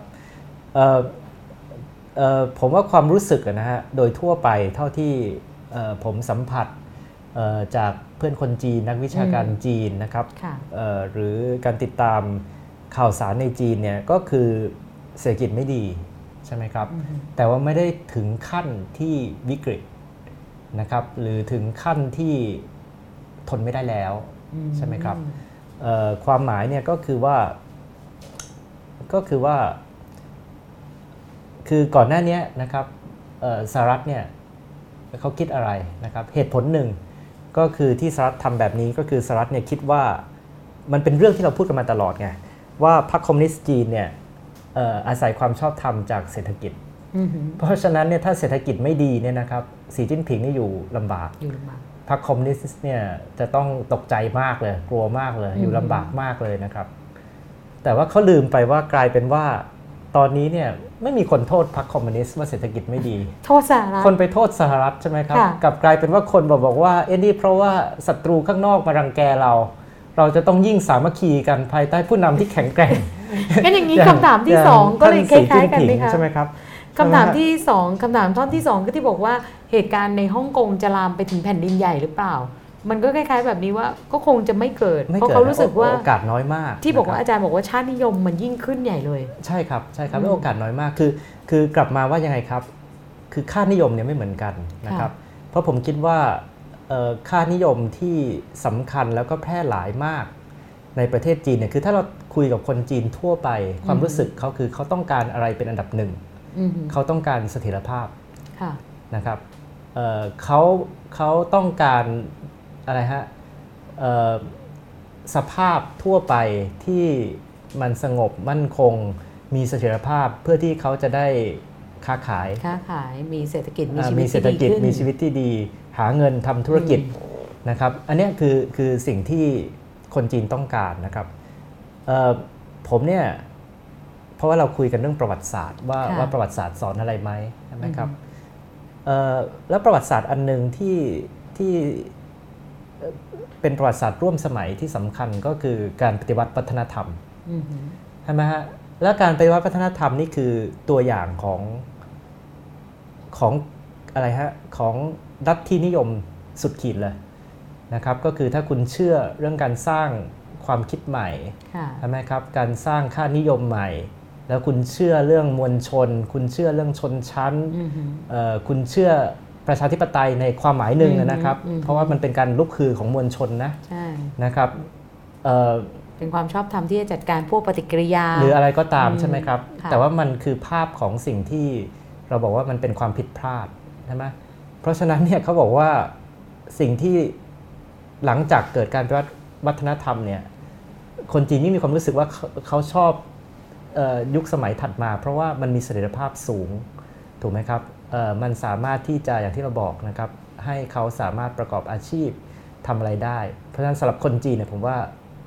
ถามว่าวันนี้เนี่ยเขาก็เห็นว่าเขาเลือกเสถียรภาพนะครับอืมแล้วแล้วที่สีจิ้นผิงพูดเยอะมากเนี่ยก็คือคำนี้คำว่าเสถียรภาพนะครับค่ะอาเซียนเป็นอย่างไรในมุมมองของจีนค่ะ มีความหมายไหม อาเซียนก็เป็นอะไรครับเอ่อสำคัญนะฮะ เพราะว่าจีนคือจีนก็มองว่ามันก็คือคือโอกาสนะครับสำคัญเอ่อในการที่จีนจะต้องสร้างห่วงโซ่ทางเศรษฐกิจใหม่อืมนะครับ ก็คือถามว่าตอนนี้เนี่ยอะไรเป็นเทรนด์ที่สำคัญที่สุดนะครับ ผมคิดว่าก็คือการที่เอ่อโลกเนี่ย จากเดิมที่มันเป็นโลกาภิวัตน์มันเป็นโลกเดียวที่เชื่อมเข้าด้วยกันเนี่ยนะครับตอนเนี้ยมันจะค่อยๆแตกเป็นสองห่วงโซ่นะครับเอ่อก็คือวิธีการที่สหรัฐคิดในตอนนี้นะครับก็คือต้องค่อยๆ แยกเศรษฐกิจสหรัฐออกจากเศรษฐกิจจีนอืมอืมถูกไหมครับ เพราะว่าเราบอกแล้วว่ามันมีทั้งความคิดว่าสหรัฐเสียอำนาจต่อรองอืมทั้งความคิดว่ามันมีมิติของความมั่นคงด้วยนะนะครับถ้าเกิดว่า เทคโนโลยีต่างๆ ยังผูกพันอยู่กับจีนนะครับเอ่อเพราะฉะนั้นระยะยาวเนี่ยมันก็จะค่อย ๆ แยกเศรษฐกิจ 2 ประเทศนะครับเอ่อสงครามการค้าที่สำคัญก็คือจีนก็คงจะต้องหาแหล่งผู้บริโภคใหม่ หาแหล่งผลิตใหม่นะครับเอ่ออาเซียนเนี่ยก็จะเป็นโอกาสสำคัญเอ่อสำหรับจีนนะครับเอ่อเพราะฉะนั้นเนี่ยผมคิดว่าทั้งลักษณะของการลงทุนนะครับเอ่อการเข้ามาเนี่ยนะครับก็จะ มีทิศทางแนวโน้มที่มากขึ้น แต่มันก็จะบีบให้อาเซียนต้องเลือกข้างสิคะถ้าเศรษฐกิจมันเป็นสองห่วงแบบนี้ ก็ไม่อาเซียนไม่จะไม่แน่เสมอไปนะครับ ไม่จำเป็นนะครับค่ะเพราะว่าหมายถึงว่าคือเศรษฐกิจสองห่วงของผมเนี่ยมันไม่ได้หมายความว่าเอ่อคือคือยังไงฮะคือแยหมากยถึงขาดจากกันเลย แยกขาดเนี่ยหมายถึงว่าสหรัฐกับจีนเนี่ยพยายามจะแยกจากกันค่ะ ใช่ไหมครับ แต่ว่าประเทศอื่นเนี่ยก็อาจจะอยู่ได้ทั้งที่สอเป็นงอยู่ห่วงทั้งโซ่สองห่วง อันนั้นใช่ที่ครับอาจารย์บอกว่าเราต้องเล่นตัวให้เป็นใช่ครับะใช่ไหมครับเล่ก็คือตอนให้เนี้เป็ยคนก็สังเกตว่ามันก็จะมีบางประเทศใช่ไหมครับ ที่อือฮึเราดูเหมือนกับว่าเอ๊ะเขาเขาใกล้ชิดฝั่งหนึ่งหรือเขาอยู่ในค่ะห่วงหนึ่งค่ะนะครับแต่เราบอกว่าจริง ๆ แล้วที่สำคัญเนี่ยก็คือเราจะต้องคิดนะครับว่าเราจะเข้าไปอยู่ในทั้งสองห่วงเนี่ยได้เอ่ออย่างไรหรือว่าเราเข้าไปอยู่ในห่วงไหน แล้วเราได้ประโยชน์มากกว่าจากการต่อรองถูกไหมครับเอ่อ ซึ่งอันเนี้ยมันก็อยู่ในระดับธุรกิจเลยที่แต่ละธุรกิจนะครับก็จะต้องเออมองภาพให้เห็นว่าห่วงโซ่การผลิตเนี่ยเอ่อมันกำลังจะเปลี่ยนไปอย่างไรนะครับแล้วก็เอ่อตรงไหนที่เป็นโอกาสที่เราจะเข้าไปอยู่ในห่วงโซ่ใหม่ได้นะครับค่ะค่ะค่ะทำไมเราต้องศึกษาการเมืองจีนคะเราสามารถเรียนรู้อะไรจากจีนได้บ้าง ครับก็เอ่อตอบใน 2 มุมมองนะครับเอ่อ มุมมองแรกก็คือในเชิงทฤษฎีนะครับ เพราะว่าปัญหาหรือข้อเท็จจริงของเรื่องเมืองจีนเนี่ยมันชวนให้เราทบทวนทฤษฎีหลายอย่างนะครับที่เราเคยเรียนมานะครับหรือทฤษฎีตะวันตกหลายอย่างเเพราะฉะนั้นเนี่ยผมว่ามันก็เป็นอะไรที่ที่ท้าทายนะคือมันช่วยเราตั้งคำถาม ช่วยเราทบทวนสมมติฐานเดิมๆ นะครับแล้วก็พัฒนานะครับทฤษฎีใหม่อือฮึเอ่อหรือคำอธิบายใหม่นะครับอะอันนี้คือในเชิงทฤษฎีค่ะเพราะฉะนั้นผมคิดว่าเอ่อมันมีความสำคัญที่เราจะต้องทำความเข้าใจจีนนะครับเอ่อแล้วก็จริงๆแล้วในทุกมิตินะครับไม่ว่าจะเป็นคนที่เรียนรัฐศาสตร์อืมคนที่เรียนเอ่อเศรษฐศาสตร์นะครับเอ่อหรืออย่างผมที่สอนกฎหมายระหว่างประเทศเนี่ย เราก็บอกว่าระเบียบกฎหมายเศรษฐกิจโลก ระเบียบกฎหมายระหว่างประเทศเนี่ยมันก็จะเปลี่ยนไป เพราะว่าภูมิรัฐศาสตร์โลกที่จะเปลี่ยนแปลงไป เพราะฉะนั้นค่ะจากมุมทฤษฎีเนี่ยมันก็มาถึงมุมของโลกแห่งความเป็นจริงด้วยอือฮึนะครับว่าเราจำเป็นนะฮะที่ต้องเข้าใจการเมืองจีนแล้วก็รวมทั้งจีนด้วยนะครับเอ่อเพราะว่าอย่างที่บอกนะครับว่าถ้าเกิดเราพูดถึง disruption สำคัญเนี่ยมันไม่ใช่แค่อืมเทคโนโลยีหรอกค่ะแต่ว่าอีกอันหนึงที่เป็นเทรนด์ที่สำคัญมากในยุคสมัยพวกเรา นะครับก็คือการก้าวขึ้นมา การผงาดขึ้นมาเอออืมของจีนนะครับ ซึ่งเอ่อมีทั้งระบบนะครับการเมืองเศรษฐกิจค่านิยมที่แตกต่างจากตะวันตกพอสมควรนะครับค่ะงั้นคำถามสุดท้ายของผู้ดำเนินรายการนะคะ อาจารย์ชอบอะไรในความเป็นจีนมากที่สุด และอาจารย์ไม่ชอบอะไรในความเป็นจีนมากที่สุดอะคะครับเอ่อผมว่า ผมคิดว่าจีนเนี่ย ที่ผมผมมีความสุขมากนะฮะตอนอือฮึอยู่จีนเนี่ยก็คือผมคิดว่าเขาเป็นเอ่อสังคมที่กระหายความรู้อืมนะครับสังคมที่กระหายความรู้เอ่อสมัยที่เรียนที่จีนเนี่ยก็จะรู้สึกว่าประทับใจว่าเขาให้ความสำคัญมากกับห้องสมุด ให้ความสำคัญมากกับเอ่อร้านหนังสือ ร้านหนังสือไม่ใช่ร้านหนังสือคือตึกหนังสือนะครับแล้วมันก็มีผมคิดว่ามันมีประวัติศาสตร์ของปัญญาชนเออ ของการถกเถียงในทางอือฮึความคิดนะครับ แล้วก็การแสวงหาเอ่อทางเลือกของตัวเองนะครับเอ่อส่วนที่ผมตอนนี้รู้สึกเอ่อที่ไม่รู้จะเรียกว่าไม่ชอบเออหรือรู้สึกผิดหวังอะนะครับ คือผมก็ก็ยังคิดถึงจีนในยุคที่ผมอยู่นะครับ ซึ่งผมรู้สึกว่าเอ่อก็จะเป็นช่วงที่ค่อนข้างเสรีกว่าในสมัยปัจจุบัน ซึ่ง จีนเนี่ยพัฒนาไปในทิศทางที่อนุรักษ์นิยมเอ่อมากขึ้นเยอะนะครับเอ่อซึ่งก็อาจจะเป็นไปได้ด้วยภัยคุกคามด้วยความท้าทายนะครับแต่ว่าผมก็ก็ยังหวังว่าในอนาคตเนี่ยนะครับเอ่อจีนก็จะกลับมาเอ่อเปิดพื้นที่นะครับอืมเอ่อให้กับการถกเถียงให้กับเอ่อความคิดนะครับที่ผมคิดว่ามันสำคัญในการที่จะสร้างพื้นฐานของความคิดสร้างสรรค์ของการพัฒนานวัตกรรม ต่อไปนะครับก็คือวัฒนธรรมที่มันเปิดพื้นที่ให้คนมากขึ้นอืมนะครับค่ะนะคะเวลาชั่วโมงเศษๆเนี่ยคงไม่สามารถทำให้เราเนี่ยสามารถเจาะลึกเรื่องจีนในทุกแง่ทุกมุมได้นะคะ แต่อย่างน้อยเนี่ยก็จะปูความน่าสนใจให้ คุณท่านผู้มีเกียรติทุกท่านนะคะ ได้ศึกษาเรื่องจีนมากขึ้นอย่างที่อาจารย์บอกนะคะ ไม่ว่าจะเป็นทั้งประวัติศาสตร์ การตีความใหม่ พลวัตในการปรับตัวของเขานะคะ แล้วก็รวมถึงความท้าทาย โดยเฉพาะเรื่องเทคโนโลยีค่ะ วันนี้นะคะก็ต้องขอบคุณอาจารย์ ดรอาร์มตั้งนิรันดรขอบคุณมากครับจากคณะนิติศาสตร์ จุฬาลงกรณ์มหาวิทยาลัยอย่างมากนะคะ ในสัปดาห์หน้านะคะ เป็นวันอังคารที่ 8 ตุลาคมค่ะ ก็วันโอวันวันออนวันก็จะสนทนาเรื่องเศรษฐกิจการเมืองไทย กับคุณกรจติกวนิชนะคะ สสบัญชีรายชื่อจากพรรคประชาธิปัตย์ชวนคุยโดยคุณจิรัตถิติขันติพะโลนะคะ แล้วก็กลับมาพบกันใหม่สัปดาห์หน้าวันอังคารค่ะ สวัสดีค่ะ